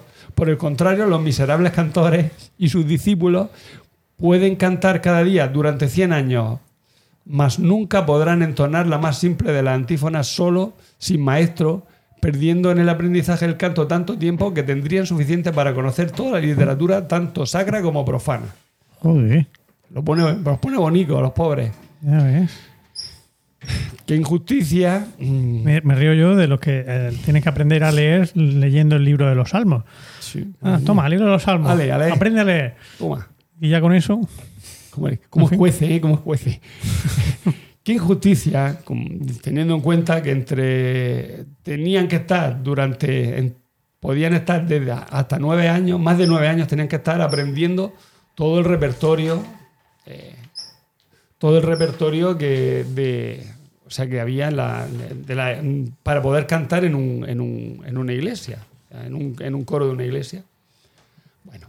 am, y para eso necesitaban un maestro que se lo enseñara. No eran capaces de aprenderlo de eso. Hombre, tenías que aprender, claro, el maestro era el que se lo sabía ya de memoria y iba enseñándole a Claro, los porque otros. toda esta gente no sabía leer. Claro, no, No, claro, sabía leer. Y no existía tampoco la notación, que esa es otra. los- eh, eh, al final acababa con los neumas. O sea, quiero decir que para que una persona se lo aprendiera, lo que hacía era que hacía sobre la letra del, del himno que tiene que cantar, Claro, pues si sube, la- le pone una rayica para arriba y si baja para abajo. Como Pavarotti. Son los neumas, efectivamente. Pero eso te ayuda, o sea, eso le ayudaba a recordar. Pavarotti decía eso, sí. Pavarotti no sabía. No sabía leer. No sabía leer. Se aprendía las cosas así. Fíjate. Entonces, con eso- esos neumas, efectivamente, que lo hacen, que lo hacen los cantores para poder recordar lo que ya sabían, o sea, para recordar lo que ya han aprendido previamente durante nueve años. Encima, los músicos, eh, no los cantos, sino los músicos, o sea, los teóricos, encima, eh, deciden a esos signos, a esos neumas, ponerle nombre, llamándoles Torculus, Prorectus, Clímacos, Scandius, eh, Presor Minor o Mayor, calificando Resupinus si la melodía Ay. subía y si cantaban, bueno, esto, la, la, sol, la, sol, fa, mi, fa. ¿Es así? ¿Lo he dicho bien? Cántalo tú, la, sol, la, sol, fa, mi, fa. Sí, ¿no? La, sol, la, sol, fa, fa. Si natural, fa, mi, fa. Bueno, sí, lo he hecho más o menos. Bien, Si es bien. natural, sí. Esto, esto era un prorectus sub, subbi, subbipunti resupinus. Es lo que acabo de hacer. Prorectus subbipunti resubinus, se llama eso. Cágate el lorito y el lorito se cagó. Fíjate, voy a llamar a mi perro así. Sí. de rinco. Cuando ellos con sus neumas y la memoria se apañaban, no necesitaban que le calificaran a laso, laso, famifa como prorectus, subtipunti, resubinus, ¿vale? Ah, entonces, así era como aprendían las bestias tres- 3.000 piezas distintas, o sea, con las neumas, o sea, y el otro, fíjate, no serán tan bestias cuando tenían que aprenderse 3.000 piezas distintas y recordarlas. Además, estos teóricos se empeñaron en calificarlas, las escalas, por ejemplo, con nombres griegos y apellidos latinos. Protus Authenticus, eh, y Plagalis, Deuterus Authenticus y, Plagalis, Tritus Authenticus y Plagalis y Tetrardus Authenticus y Plagalis. Que para quien no sea Paco, ¿vale? Acaban calificándolo algunas escalas de auténticas y otras de plagas. Cuando, Paco, ¿qué significa Plagalis? Plagal es algo que es como. Discípulo subordinado, ¿verdad? Sí, que de- deriva de algo, que sale de algo, sí. Deriva del auténtico. Por eso se le llamaba Plagalis, porque derivaba del auténtico, pero no es una plaga que suene más. Bueno, la música en la universidad, ya pasamos al siguiente paso, ya llega, nace la universidad, ya no estamos en los monasterios, sino que ya hay universidad. Siglo XII, siglo XIII, a tope, ¿vale? Se escribió al quadrivium, pero ya sabemos que es la música teórica, no flip bass, porque los cantores iban por otro lado, ¿vale? Eh, Vale, hay que recordar que 100 años antes ya había desaparecido, antes de que la universidad estuviera en todo lo suyo, eh, músicos como Leonini y Pegotán, que fueron los que hicieron Organum Floridos, que son, explicado antes, eh, no hemos cantado aquí Organum, al final. Es que como te has saltado lo No del. lo hemos saltado. Te has saltado lo del códice Oh, calitino. es verdad. No has explicado lo del órgano. Que, eh, eh, Que es no- casi que mejor. Sí, mejor sí, porque hemos tratado de perdido. cantarlo antes. Cantarlo no lo vamos a cantar. No, si no, quieres no. explicar lo que es, explícalo, pero lo que es un órgano. No, no, no nos da tiempo. Bueno, Eh, bueno, en esta época, de esta época, o sea, de 100 años antes, aparece eh, Leonini y Pegotán, Si es que, que son- existieron alguna Sí, vez. es que son sus verdaderos nombres. que significa Leoncillo y Pedrito. Ah, curiosamente, ¿vale? Pues estos eran compositores eh, de la escuela de Notre Dame, ¿vale? Magister Organum y Magister Discantus era. Magister organ, Organalis era, o como sea, ¿cómo se declina? Maestro haciendo órgano, Magister Organalis, ¿está bien dicho? Pues puede ser. Organicus, no lo sé. Magister Organi. Te estoy poniendo a prueba hoy con el Hombre, latín, que ¿eh? es, mm, Y son- Pogotán era ma- Magister Discantus, o sea, haciendo discanto, ¿vale? Eh, fueron de los primeros compositores cuyos nombres no han llegado, aunque, como dice José Miguel, no se sabe si realmente es un- son personajes de leyenda o como los Pokémon o son, o son de verdad. Exactamente igual que los Pokémon, no, pero.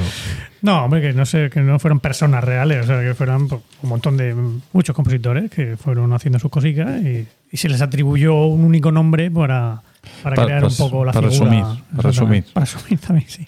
Pues estos son los primeros de los que se conoce ya un repertorio concreto, ¿vale? Con nombre y apellido. Apellidos no, solo nombre. Bueno, con nombre, claro. Cierto. Porque Magister, Bueno, vale, Magister Organum como apellido no queda muy bien. Bueno, también tenemos noticias de que los músicos se peleaban. Los No, coros de la iglesia y catedrales por razones musicales, por ejemplo, o sea, por, por razones musicales en los coros de la iglesia, ¿vale? Por ejemplo, ah, nos cuenta aquí este hombre Asensio. Asensio, efectivamente, Juan Carlos Asensio, que, eh, los que, que en, la, en la abadía de San Mauro de Fosé tuvo lugar un altercado el día de la traslación de San... que, que me va a quitar los pa- me va a coger los papeles, déjalo, déjalo. ¿Por qué lo coge? Te quedan cuatro minutos. Uy, el día de San... ay, de- La bahía de San Mauro iban a Ah, trasladar vale, a no sé la qué. traslación de San Baboleno, el, 20 el 26 de junio, ¿vale? La historia se conoce a través de una Vita Santi Baboleni, ¿vale? Donde se cuenta que en el transcurso del oficio nocturno, o sea, los maitines, que es cuando se canta, ya sabemos, los maitines eran- Pues eso, antes era, del alba. cantar. antes era del alba, efectivamente. Por eso es por lo que es el último oficio nocturno, porque es antes del alba, ¿no? Bueno, pero es el primero del día. Sí, pero, pero, ese, pero es antes de. O sea, el último nocturno, porque el último se hace por la noche. Aunque sea el primero del día, el último se hace por la noche. Bueno, ¿y qué pasó? Bien. Al terminar la lectura duodécima, la última del último de los nocturnos, Hondoradas de hostias cayeron.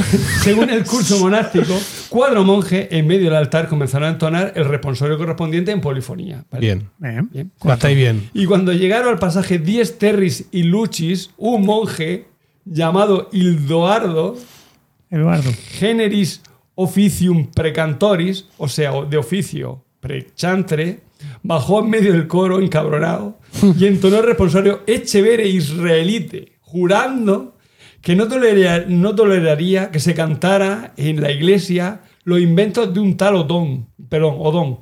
Y tras eso volvió a su silla en el coro, todo indignado, eh, todo indignado diciendo, y he dicho, total. Más tarde cuenta en la vida Es espeluznante. Sí, sí, sí, sí. momento. ¿Qué, qué, qué? Sí. Qué tensión. Es la tensión ahí en el monasterio, sí. ¿De, Se- de- se de valva. qué siglo estábamos hablando? Era el 27 de junio, pero yo, ¿de qué yo año? pensaba que era como Morales y Gomber cagándose a hostias, pero de verdad, con las manos abiertas en el coro de la capilla Sistina.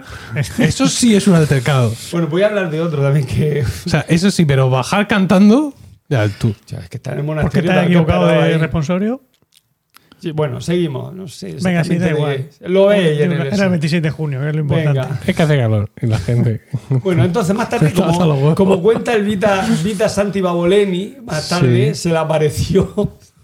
Se le apareció aquí al, al Hildegardo, se le apareció el santo, San Baboleno, Mm. y, le, y le reprochó su conducta, le afeó la conducta. Que a si le gustaba el odón.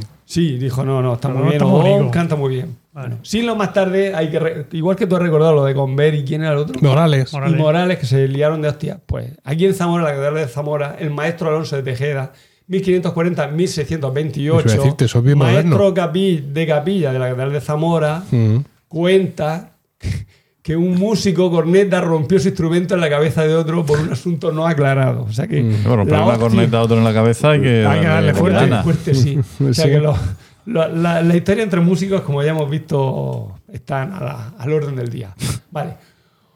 Una de las cosas que extrañó a los músicos del siglo XIX, por ejemplo, fue que el, el anonimato de los músicos medievales, recordamos que solo Leonini y Perotín son así, bueno, después ya más tarde ya empezaron, cuando con la polifonía ya empezó a, a salir más nombres, pues yo que sé, Franco de Colonia, en fin, ya muchísimo más tarde, eh, Guillaume de Machaut. Philippe de Vitry, en fin, una serie Landino, el Magister Landini, ¿vale? Pero mm, eh, era raro pues que no, que no salieran, que estuvieran en el anonimato, lo cual se entiende porque ¿quién se iba a atrever a firmar una composición cuya letra viene del libro de los salmos de la, Libri- de la Biblia? O sea, que la ha escrito Dios, en teoría para ella. Entonces, por eso se entiende que, que haya tanto anónimo en el siglo X, en- digo, perdón, en la, en la Edad Media.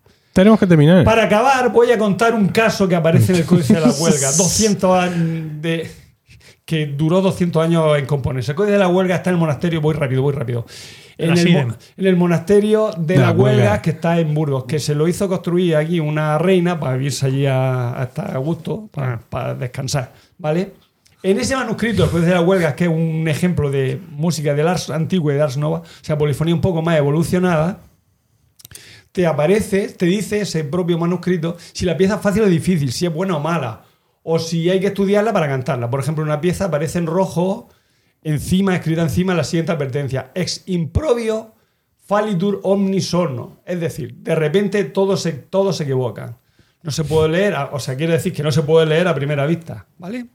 En otra aparece, bueno soy yo, mas los cantores dudan en mí y aún, y aún se yerran. O sea, soy bueno como motete, pero los cantantes se equivocan al cantarme.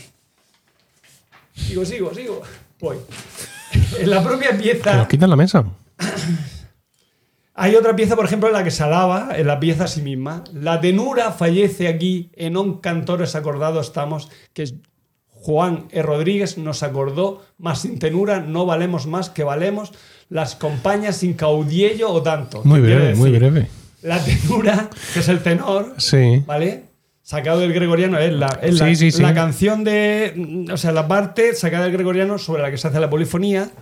eh, te habla de ella, ¿no? Y aparte te dice que Juan Rodríguez aparece, que además aparece en otras partes del códice como copista, corrector y acordador y enmendador, ¿vale? En este caso con concreto lo que dice de, de Juan Rodríguez es que fue el que hizo el tenor y que sin el tenor la pieza no vale nada, al igual que un ejército sin un caudillo que lo, que lo Que. Mm. ¿vale?